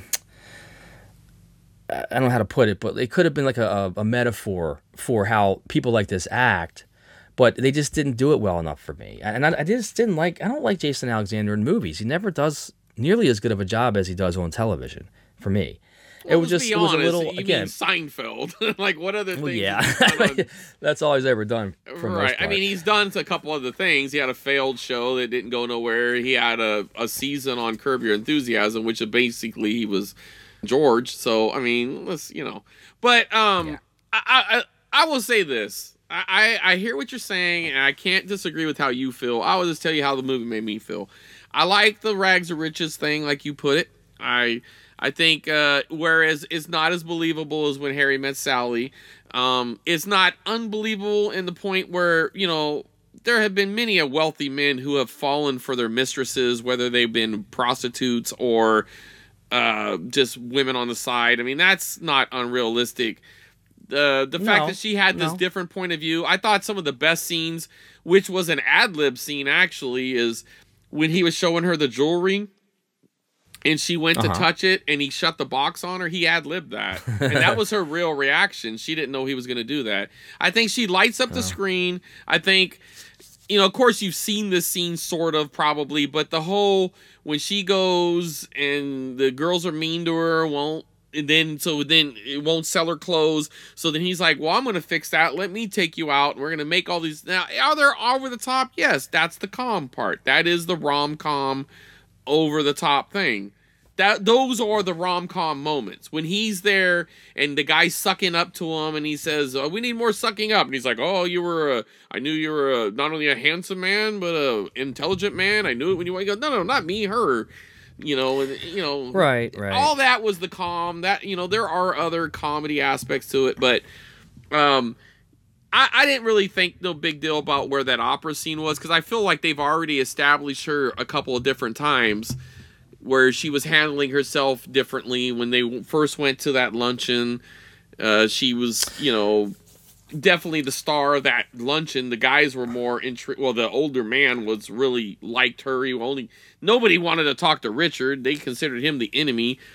So he softened her, or she softened him. I mean, um, I don't know. Yeah, I just I, I guess that scene was I don't think it's as is a, a realistic movie as When Harry Met Sally. I feel like that one feels like more of a a legitimate movie and not a rom com in that. If you're gonna put it in that comparison, but you're not gonna convince me that uh, Pretty Woman's not a good movie. I mean, that's a good movie. Well, I mean, uh, what I how I feel about it is it was just weak, and I- I don't put it in the category as a of a, of a good movie. I don't think it's Well, terrible. I, realize that. I don't I don't think that people that like it are crazy. I don't think it's like this awful movie. I just think it's weak, it's predictable. Um, a lot of again tropes and cliches like when she goes to the shopping and the girl's like you don't belong here get out please i mean i don't know people don't act like that even in new york it just it well, just that was, a in L.A. cheesy. That was I don't know, dude. Have you ever been to Beverly Hills? They're pretty snobby. No, they but, be- I they, mean, they, they- a store like that would buzz you in and they would look at you. There's been plenty of examples where that's realistic. She walked in looking Okay. like a prostitute. I think the unrealistic thing of that whole scene was he told her to go shopping and gave her money, not looking at her outfit, thinking, you know what, maybe we can. Because, I mean, that hotel obviously has some sort of tailor in there. They could have had something sent up to her. Some a pair of sweatpants would have been better than what she was wearing. So I mean, there was something, Yeah. but obviously it was setting up the payoff. The payoff of the scene was her to go back, looking super Right. glamorous and beautiful, and now all of a sudden they're kissing her butt and trying to, you know, sell her stuff, and then she's like, "No, big mistake." Yep. And now she's gonna go shopping. But anyway, Yeah, so- all right. So i- i- if nothing else, I would say you're maybe one and a quarter. You like, you definitely loved or really liked when Harry met Sally, correct? Yes you did not hate Pretty Woman. You just you, you're fine with never seeing it again. But you That's didn't hate the experience. You just didn't love it. that's right? correct that's correct. and correct then we Yep. both agree that Sleepless in Seattle was just garbage. yes Well, I feel like I've been vindicated, and I'm glad that I've opened your eyes up to some of them. I will find some other ones that I feel like are the standard of when Harry met Sally, and I'm gonna send you a box of more rom coms, and this is gonna be your life now, Duke. oh man. Well this was this was fun for me. Look just like the beat the bandy challenge it forced me to watch some movies. I don't get i don't get a lot of time to watch movies. I don't mm. ever take the time to do that as much as i used to and i, I do like even if it's a film i don't like it's it's fun to talk about why i don't like it. I've always liked i've always enjoyed this. So it was really fun to watch three movies in a row and find a really good one find Yeah. a really bad one and find one in between and, and talk about it so yeah, I, I I appreciate that. I also want to give you some props because you know I do I do all the editing. I usually make the outline, but you you are the idea guy. I know that Curtis. Uh, I think well, put di- this I- in I- in too. fairness, this was Curtis. He he put it out there, and and I'm not gonna take uh, the credit from Curtis. Um, so I'll do with him. He made the connection with the Valentine's Day, and I said, you know, that was a really good idea. I could have just shot it down, but you know, like I I, I I'm open to ideas. I I'm you know you know me, man. If you But- have, it's just like the last episode. We were ri- originally going to do something different. You wanted to shift gears, and we did it, and I think it was a really good episode. So. Well, generally speaking, you come up with some, most of these ideas. Right. Uh, episodes, that's- I, that's I fair do to appreciate say. that. You know, and I Yeah. appreciate what you do because you're putting in the work, you're editing it, making it sound good, and and, it's not like you don't uh, you you you do plenty. So it's it's a good it's a good pair. You you well, I, I appreciate the because again, I never would have thought of this, and this this was really fun. I was looking forward to this uh, record. I was looking Yes. forward to checking out the movies and talking about them, and uh, Yeah, I mean, uh, we should do something like this again. It doesn't have to be rom coms per se. No, but, no, no. Well, we were um, talking a little bit before we went on, and I think we're going to try to do a couple of. Uh, we we had one movie picked out, right? I think we agreed on the one, and maybe we'll just try Yes. to pick up on something else that's similar, or maybe completely different. I don't know. We'll we'll Yeah. work on the second movie, but we definitely got one movie that we're we both have seen, we both like, and we're both going to rewatch, and then we'll talk about it because. Uh, Yeah. I recently found it on Blu-ray at a thrift shop, and it's one of those movies that um, I immediately loved when I watched it. I felt like it was very well well written, and it was just kind of outside of the box kind of thing. I didn't. I, I don't think I've seen a movie that was that quite like that Yeah. before. Yeah. So felt kind of new and and uh, different. So I like that. So maybe we'll try to find something else, or Yeah. maybe the second one will be a complete trope fest like uh, Sleepless in Seattle, and we'll both uh, be angry at each other that we made each other watch this crappy movie. I hope I don't offend anybody that maybe liked that movie. Maybe I was maybe I was a I mean it's harsh. fine. That, that's the way movies work, though. Let's be honest. Like, Yeah, there's somebody yeah. who could have watched that movie and that's their favorite movie, and we don't mean nothing by it. I mean, and that is fine. Yes, I. no, in all I- honesty, I, mean, frankly, I love uh, Pretty Woman. We rewatched it last night, and I, I, I knew what you weren't gonna like about it, but um, Yeah. I don't care. I like it. I, I think it's Yeah. really good, and I'm, I'm glad I rewatched it, and I know I'll rewatch it again someday. But um, Yeah, I mean it's Yeah. funny. I can be really picky about movies, and sometimes I can be very like, you know, passive about problems and just say admit that I like a movie, even though I Yeah. I, I, I know it's not that that great. But Hey, it yeah, was I, I very think big these. of you to admit that about when Harry met Sally. I know that you did not think Well, you were going to like it. like I said and I guarantee I you, in that first 20, 30 minutes, you were hating it. I know because Oh, I, was, making notes. I was Yeah. vigorously writing out notes. Oh, this is you ter- were. this is over the top. This is annoying. And then it was so funny. I literally was like, "Oh shoot, I'm starting to like this movie. Yeah. Oh my gosh, this is a good movie." you know? and And that was, was the like, same "Oh, thing man." on my on my part. I was like, because see, I watched that movie second. The first movie I watched was that damn Sleepless in Seattle, and I was like, "Oh Yeah. God, here we go again. Is this one bad too?" Because there was gonna be no way. I was thinking the only thing I'm gonna have is Pretty Woman. Is like, and I think he won't really like that. I I had a feeling that you weren't gonna be a big fan of Pretty Woman, but um, Yeah. I was hoping that one of these other two would be good. and and and I'm glad I rewatched. Well, I'm glad I watched When Harry Met Sally because I'm not glad I watched Sleepless in Seattle. Um, I am kind of Yeah. curious now about You Got Mail because that's another Tom Hanks. Um, I think it's Meg well, it Ryan, can't be too. as bad as uh, Sleepless in Seattle. It can't be nearly as Oh, bad as that. I mean, I could barely keep my eyes open. It was so boring. Yeah, Anyway, I'm sorry. No, it's fine. But anyways, anybody who's a big fan, I think I actually think the Q Dogs were kind of a fan of that. And uh, no oh offense. man, Yeah, because I Oh, think they man. said you would like that better than You Got Mail. Now I'm kind of They wondering how bad right. You Got Oh, Mail shoot. is. Yeah. maybe I should have uh, calmed down a little bit in my. No, it's Seattle fine. It just was no good. It's, I mean, in our opinion, I just Yeah. felt like it, We've already said it just wasn't good. Yeah. I'd rather, whether uh, I would have rather had watched Weekend at Bernie's two than watch that, and that movie's terrible. but I think I would have again, I got some don't know laughs out of it. Just one final recap of Pretty Woman. It, it wasn't terrible. I don't think it was a great movie. I probably won't watch it again, but I can see how some people can like it. But I just think it was weak. I think it was a little predictable.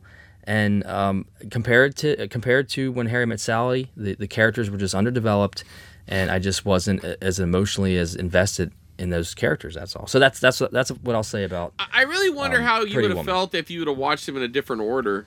I still think Yeah, you would have really liked too. Harry. I don't think that would have changed how you felt about when Harry met Sally, but I'm curious had you'd watched Pretty Woman first, or if you had watched Pretty Woman before you watch. You know, like maybe you watched it second. Like if you started, like if I did, like you started with Sleepless in Seattle, then everything feels like a masterpiece after that show.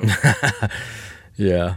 But anyways, Yeah, for sure. I'm glad we watched it. Uh, not sure what we're doing next month, but we'll try to. We I got we still had an idea. We pushed a couple times. Maybe we'll do that, or maybe we'll go with another these other two movies. So we'll yep, see. Yep, we'll see.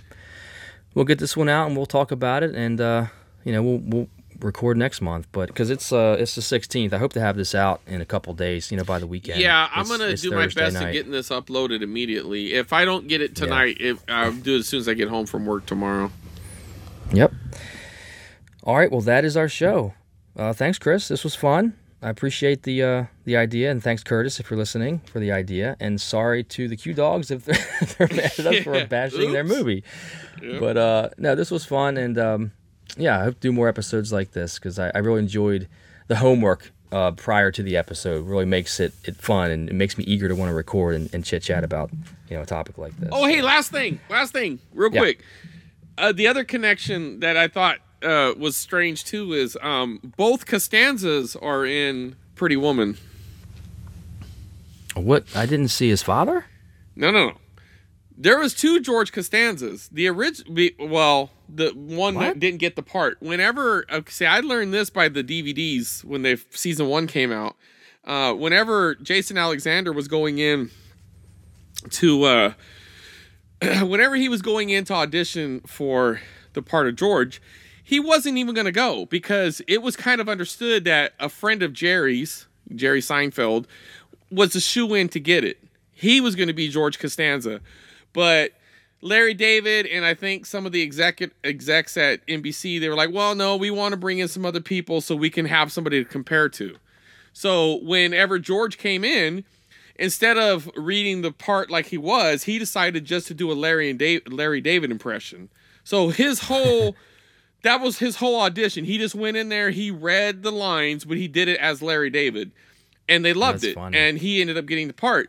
But the original George was the guy who was kissing ass when he took her and the guy who was like, uh, not only do I think you're intelligent really? and blah blah blah. That was supposed to be the original George. Wow. And he know that. eventually did end up getting a part on Seinfeld. It was just a minor one, but it was a pretty um it was a good episode. He was a doorman and uh Jerry goes to this hotel and the, the doorman's kind of giving him he's like you think you're better than me huh and he goes Oh, "What? yeah, No." you Oh, know it had yeah, like yeah. this big long arc and uh Yep, yep. i think i think it might even have been a couple episodes it was definitely one whole episode about this guy this Yes. doorman and that was him so That's that was the original George.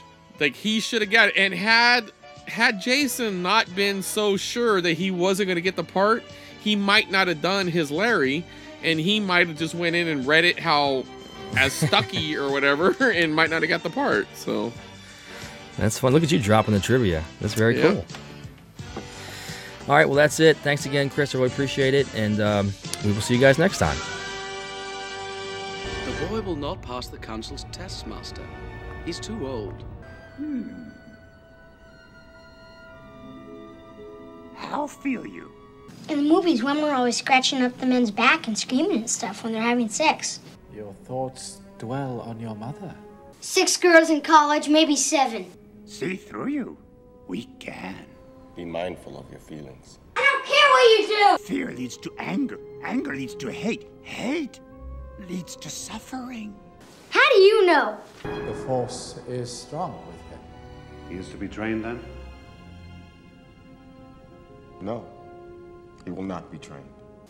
I'm not leaving till you say yes. No.